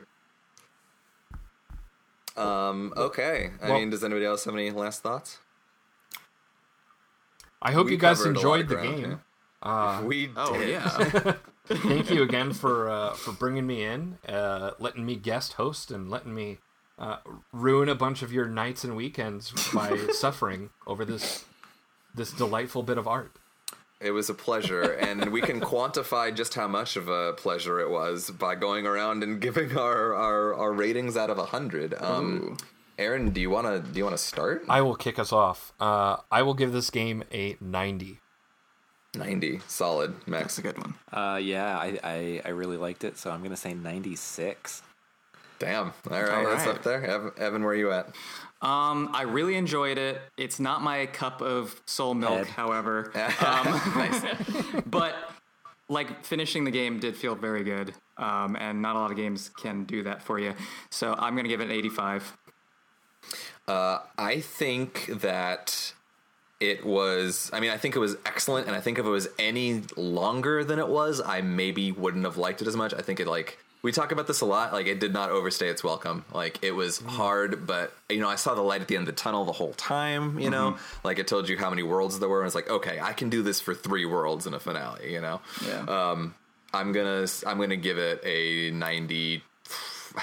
I like those odd numbers. I'm gonna give it a 93. It's it's up there for me for sure. I like this game a lot. But Yeah. yes, Max. Oh, I could go for a DLC island, personally. Okay, yeah. some bonus bosses would be pretty Yeah. cool. I, I honestly, I ran all the way back to the beginning level just to see if I could fight like the the Uncle Kettle as a final boss, but he, he just Uncle Kettle. he just he just told me good job. So I'm Elder like, Kettle. Idol, elder, uncle, whatever. But yeah, um, yeah, Cuphead. A good game. Cuphead. uh, if you didn't know, it's pretty good. Um, Aaron, thank you so much for being a guest on our, uh, I guess, inaugural guest host kind of configuration. We're trying some new stuff with guests this season, and I think it worked out pretty well. I, uh, we appreciated your pick and you uh, guiding us through the process. So Well, I can confidently say uh, I'm the best guest host that you've ever had, he's not wrong, people. and I'm I can probably hold that for uh, this entire episode. You've got a few right. I was Hold like- on, Oh my hold on God, to he's for a right. while. I mean, no offense to our other guests, but I think this will be a hard guest host act to follow. Yeah, yeah. You set a high standard. I, I need I need like a belt or something, some kind of. Uh, the championship belt. Yeah. No, it's just it's just a regular belt. belt. and we just got a sharpie and wrote MBFG on it. Yes. and a little It's honestly It's pretty yours, good buddy. swag. All right. well, well, thank you guys so much. Uh, also, thank you for making this podcast because it's really enjoyable to to listen to and feel like Oh. I'm silently hanging out with my friends while I'm sitting in traffic. Oh, Now stop. you can That's what loudly we're here for, out. man. Now I'm the, the irony is this is the only one I won't listen to. right. Do you want to plug anything you're you're working on, Aaron, right now before you leave? Yeah. Oh yeah. Uh, sure. So uh, these these three guys that I grew up with made a podcast, and uh, I I got to write some music for it. Not so if us, you're man. so if you're enjoying the music in this podcast, uh, I I did I Oh, did there you contribute go. to that. Um, no, I mean, uh, I guess you can find me on Instagram at Aaron Class, A A R O N C L A S S. Um, I do have a, uh, a company if you're musically inclined called OS Mix, Nice. and you can find that at OS Mix Music. Um, Very cool. On all the socials and and dot com as well. We've got one of those. Um, yeah, that's about it though. I came on Cool. for fun, not for Sounds promo. good. Man, you guys are awesome. Check that out. You're awesome. All right, then You're wonderful. goodbye. We'll uh, move on to our next segment and we'll say bye to our guest. And uh, yeah, it's been fun. Thanks, guys. Bye, Aaron. Catch you around the podcasts. All right, bye. All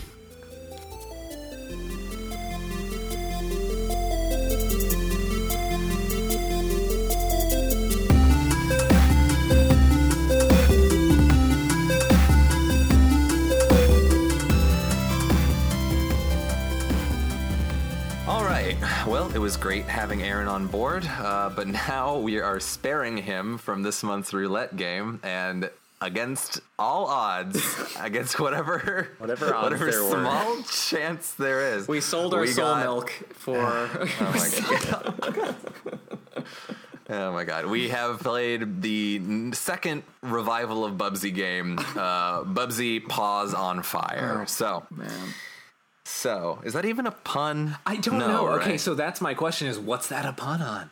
I don't. I don't know. Because Like, it's definitely a, it. like yes, it's a pun because it's Bubsy. balls of fire? No, because it's Is balls it? of. I don't know. Balls it's on paws fire. on fire. Paws on fire. Anyway, the balls on most not even the most confounding I thing about this can't. game. So, all right, uh, you know, honestly, I hadn't hadn't fully prepared for this, so let me pull up something from Wikipedia just to just to talk about it. 'cause I'm ready This to honestly, talk about Bubsy if you want me to like completely No, well, no, okay, hijack the uh, frequency.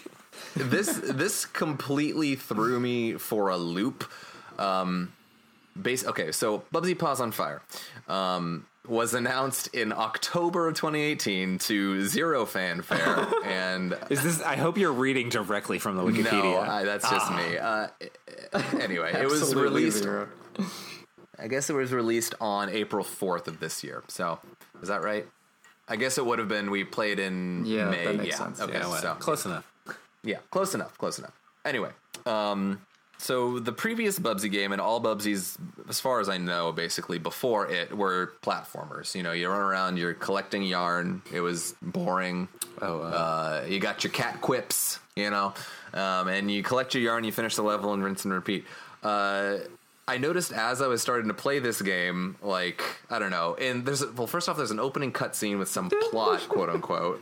Yeah, Like, the Bubsy has nephews and nieces. I don't know, Max. Yes, Uh, yes. So um, for this game, they actually went back to the unaired Bubsy TV pilot to pull several characters from because they needed more characters for the Oh Bubsy my universe. God. is So that how who these people are? Oh his gosh. niece and nephew and the the other character who you play as who's not the alien uh, or the armadillo uh, And is from are from the Bubsy TV pilot. And and like go watch this TV pilot. It's a trip. Uh, it has Oh, like it has like the voice actors you would expect for the late 90s like I'm pretty sure he's voiced by the guy who was the voice of Yakko Warner. Uh, I could see that. Okay. Yeah. On in the in the TV pilot. Not in the game unfortunately. Right. So they pulled all these this cast of characters who are referred to as if we're supposed to know who they are. I don't know. We're not Bubsy Yeah. historians. Maybe Max is. it seems like, but um, I don't know. They got this cast of characters. I'm like, okay, are they going to have us play with multiple characters? Uh, they gave Bubsy running shoes and made kind of a big deal out of it. I'm like, that's weird. And then I noticed the loading screen was just Bubsy running, and I'm like. Is this a runner game? It's a runner game. Uh, they, for some reason, yeah, turned Bubsy into a uh, endless, not endless. It's a runner game where basically you. We've talked about these before. Uh, you are on a set rail, and your character jumps and ducks, and basically has set mechanics they can do. Um, yeah, it was a kind of pretty not. I was gonna say radical genre shift, but it was just just a strange choice. I thought, but yeah, Max.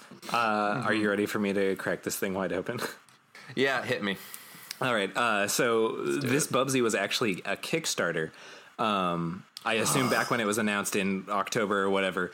Uh, I'm up on the so I'm we go. I'm a Patreon subscriber to the Video Game History Foundation, uh, and they have a joke channel that's just all about Bubsy.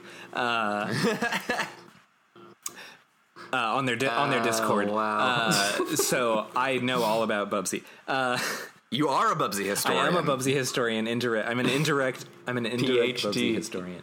Um, so anyway, uh, I knew about the Bubsy Kickstarter, um, but what they actually did, you may recall, some number of months ago on this podcast. I'm sorry, I don't know which exact episode.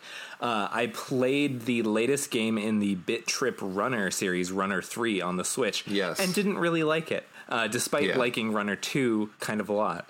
Um, so Bubsy Paws on Fire is made by Choice Provisions, who used to be called Gaijin Games, uh, makers of the Bit Trip series. Uh, this is literally just pretty much a reskin of Runner 3. Um, Though it is less rhythm based, when you collect the balls of yarn in the level, which is you're basically just running and jumping, dodging obstacles, collecting balls of yarn. Uh, Yes. The balls of yarn kind of pop to the beat of the music. Um, noticed that. Which I'm sure is probably fairly easy to do because this was an engine that was built for a rhythm game. Uh, so it's basically Yeah. just Runner 3, but not a rhythm game, which actually I found to be a little bit better than Runner 3 because, as I discussed, Runner 3 was not great. This is okay. I mean, it's it's still Bubsy and not good, but it's a lot better than the previous Bubsy. Right, and I guess that Oh. that's kind of okay. Agreed. So so it's Bubs. There's three characters, four I guess if you count these bonus stages. There's Bubsy, there's Virgil the Vole. Uh, I only know he's a vole because one of the uh, loading screen tips says Virgil's a vole. I'm like, okay. And uh, woolly Oh, okay. alien woman. I don't know, man. Uh, basically, Bubsy and Virgil play very similarly. Uh, Virgil's levels are a little harder, and, then the woolly one, you're kind of like in a spaceship and you're floating around shooting things and collecting yarn. Scrolling shooter. Uh, scrolling shooters. Um, yeah. Anyway, you're Bubsy basically kind of gave up what a lot of things that made it Bubsy in order to become this kind of like half-hearted runner game. And yeah, I noticed the rhythm aspects were kind of like. Is this supposed to be a rhythm game? But I kind of tried playing it like that, and it didn't really work. But No. yeah, like I, yeah. So um, I don't know, man. Yeah. Is it is it better this way, or is it just kind of a super forgettable think- runner game? I think it's like it's almost perfect in that they just like kind of shuffled another engine onto Bubsy. The actually the previous Bubsy was also developed by a studio who had done the latest. Okay, here we go. So back in the uh, mid to late '80s, maybe early '90s, there Oh, was a we Mario go. clone for British computers called the Giana Sisters. Uh, years and years later, probably 2014ish, a, a company made a newer Giana Sisters game, and the more previous Bubsy that we played, the Woolly Strike Back, was built on top of the Giana Sisters engine. So this is just Bubsy now. They just dump him onto these like indie games that no one really liked engines.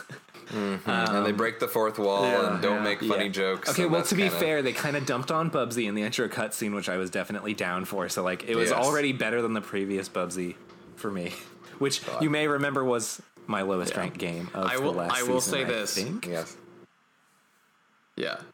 Yeah. I will say this I never want to play a Bubsy game. However, when you're already doing one of the things for me, which is scrolling right, and I have to do just press one button at that point, I'm more likely to pe- play it. So, by that Just come logic, out with a this is Bubsy game that's a than speed run, previous like, and I just have to watch it.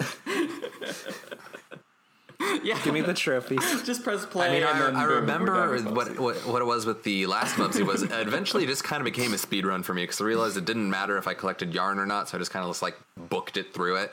And I guess for me, this was like kind of Yeah. painfully slow. Like I was Ah. just, so I, You're not I in made it- control.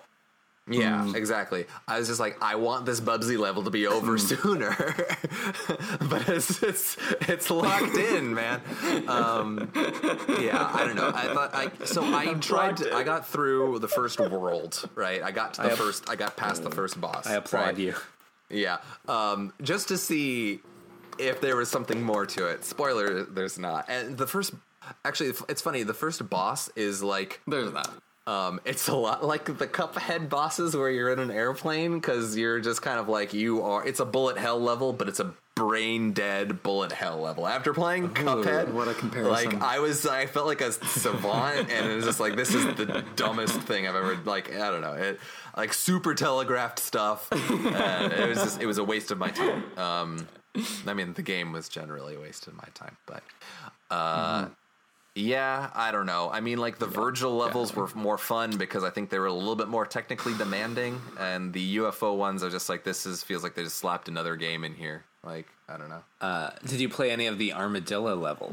Oh, I did. terrible. That was Yeah. probably- probably the most fun. I was gonna part say, I think they just ripped that off of one of the so- earlier Sonic games. So I it was like, I think like you the Sonic Two Yeah. bonus level.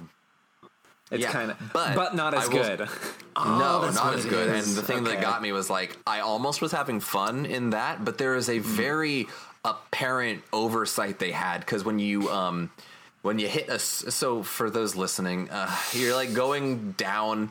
Whereas the rest of this game is a side-scrolling runner game, these bonus levels are like you're going down a tube, and it's like a, a third-person back uh, back of your character perspective, and you're basically just sliding down this tube trying to collect crystals.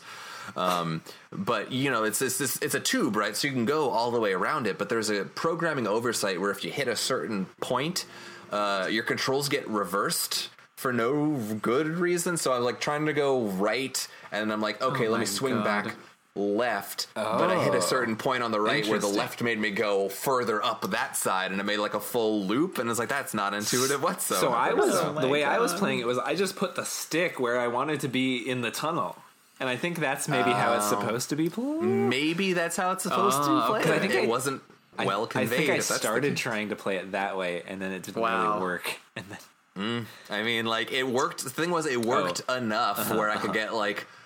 I only missed two, right? The way I was doing it, but I missed those two because all of a sudden it just started decided to go crazy on me. So I'm like, okay, I maybe, okay, I missed more than two, so probably Tim's doing it the right way. Never mind. I don't know. I don't know, man. I don't think there's a right way to play this game.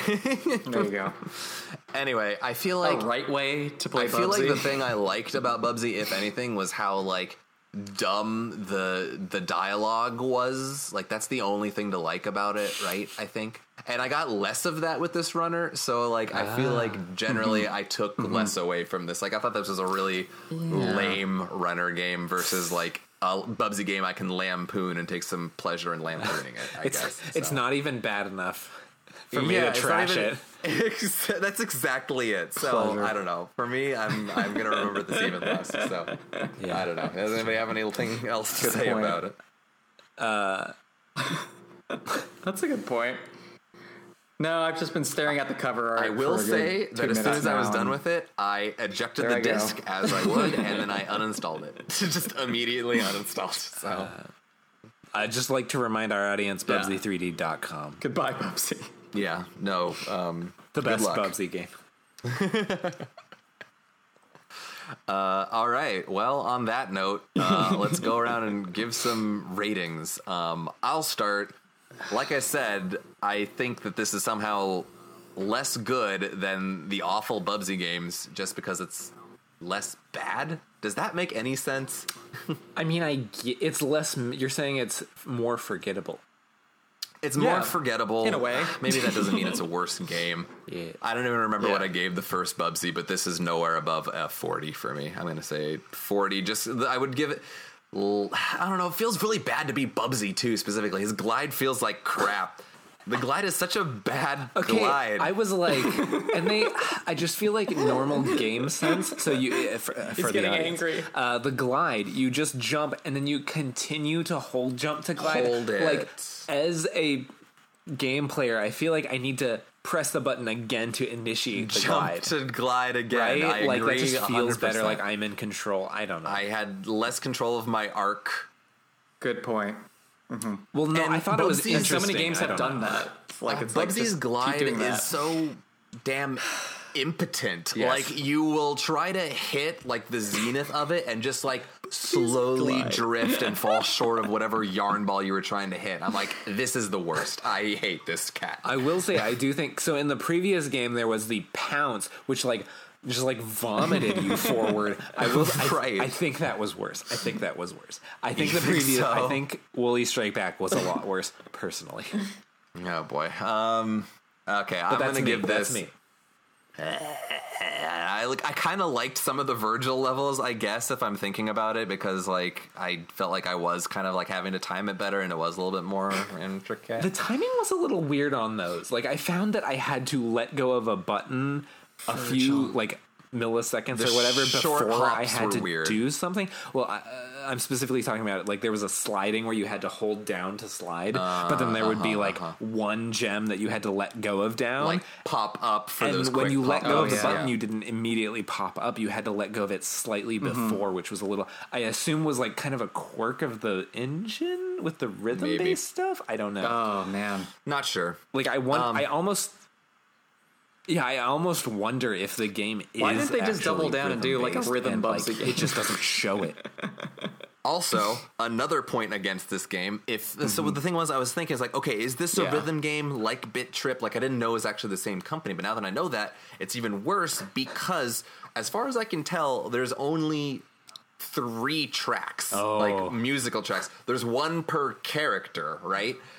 So I'm like, if this is supposed to be semi rhythm no. based, and you only have three songs in the whole damn game, I'm like, Okay, wait. I didn't know that. I like I figured it out because again, like I played all the way through to the bosses, and I'm like, this is the same bad song it- again. wait, So, wait. In World Two, did it at least change? Uh, you know, honestly, I Okay. Uh-huh. played the first level of World Tour 2 hoping it was different, and it wasn't. Like the background was still the same. I was still in the Oh. Same The background but, like, was the same. Oh, I thought they changed out Yeah. the background, but the mechanics would be the same. They same. had like maybe like more road and maybe more like no. obstacles were different, but the Oh, background was still the same. Uh, but it was like raining. Uh, uh, it's like okay. I mean, they cranked this game out. You got to hand it to them. no, I don't have to hand them anything That's but a, a no big for L. me, Doug. That's terrible. Anyway, Oh, they did. Yeah, that's that's exactly Paid right. my twenty nine ninety nine. And you rented it. Max and I had to You're buy it, so we handed them money. Yeah, man. Okay, back to my rating. The more I talk about it, the more I hate it. I'm giving this a 25.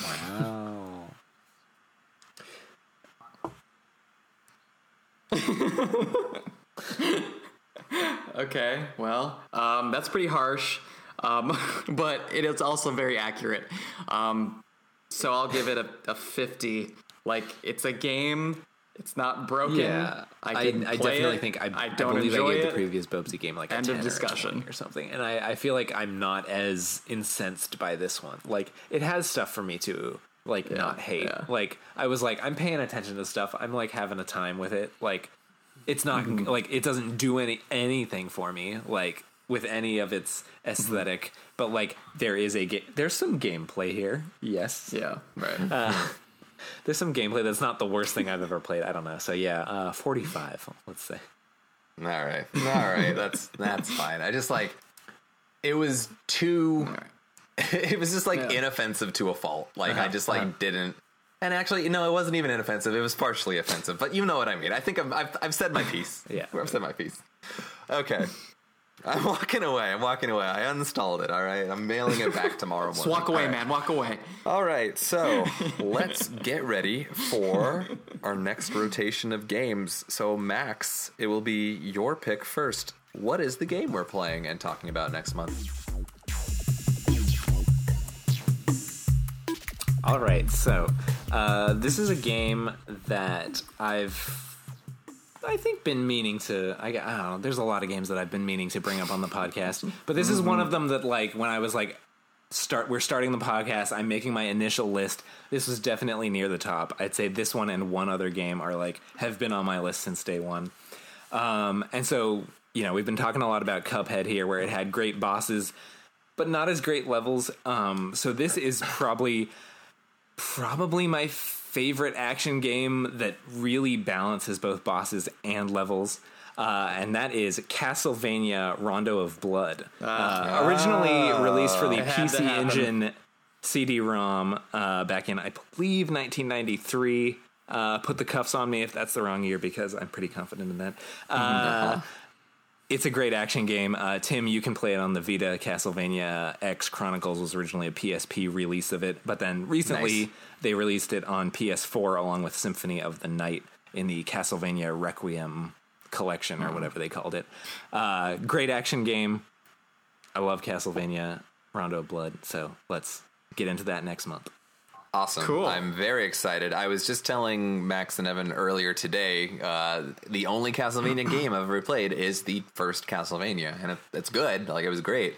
Um, but yeah, there's a whole bunch of people who love Same. Rondo of Blood, who love Symphony of the, Symphony of the Night, all that stuff. So, Uh, and when Tim told me that, I just like did a dick dastardly like rubbing my hands together, like, oh boy, just Yeah, you wait. you- Don't just you wait. You're gonna whip things so good. I think. you dastardly dick. You think you think you know about whipping from Castlevania One, but you don't. You- I don't. Yeah. You Okay. don't. All right, and uh, so as usual, we will also have a uh, roulette game that's come out in the last month or so. So we're going from I think the dates of like May sixteenth to June, and I guess eighteenth ish. So um, I'm gonna go ahead and spin the wheel this time. Uh, let's Ooh. see what we've got. Hit it. Okay. Oh no. Um, let's see. no, is that is that is that true? Oh no. Tell us. It is uh, Cadence of Hyrule. Hey. Thank you. Thank you, thank you. gods. That worked out pretty well. Awesome. Okay, well that's that's great. Oh, I'm no. excited to. I, I haven't beaten it yet, so I'm excited to play more of that and get back and talk to you guys about that next month. So I'm just worried now. Now I'm worried that you guys are going to like the roulette game more than my choice, but we'll see. We'll see. well, there was also a chance for uh, Bloodstained uh, Ah. Ritual of the Night, which Hmm. is the spiritual successor uh, for the Castlevania games, to come out. Uh, that also came out like today, so that could have come out on the roulette, but it was just just one spot Oh, away. on that would have been interesting because that's more new style Castlevania, whereas Rondo of Blood is old style Castlevania. right. Oh get- well. Oh well. That's how it goes. Um, okay, guys. Well, that will do it for this episode of My Best Friend's Game. Thanks again for listening. Um, yeah, we're looking forward to talking about those games next month. Uh, what do we say? I am. I'm Tim Zamanikin. I am, I am, I am, um, Uh, it's been a month. Um, I'm Tim Zamanikin. You can find me at Twitter at Tim Z E E. I'm Evan. You can find me on Twitter at Evsters. And I'm Max. You can find me on Twitter at Max Sims. And you can find all of us, for this podcast specifically, at MBFG Cast. Um, yeah, we're looking forward to seeing you again next month. We don't see you, but you know what I mean. We're Cool. Looking forward- these Wow, we are so good looking forward to being inside of your ears. On the left. Okay. On the right. ASMR. Oh, I don't know if we have that capability.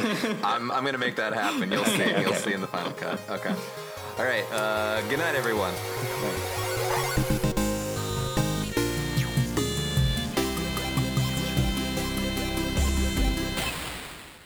Knockout!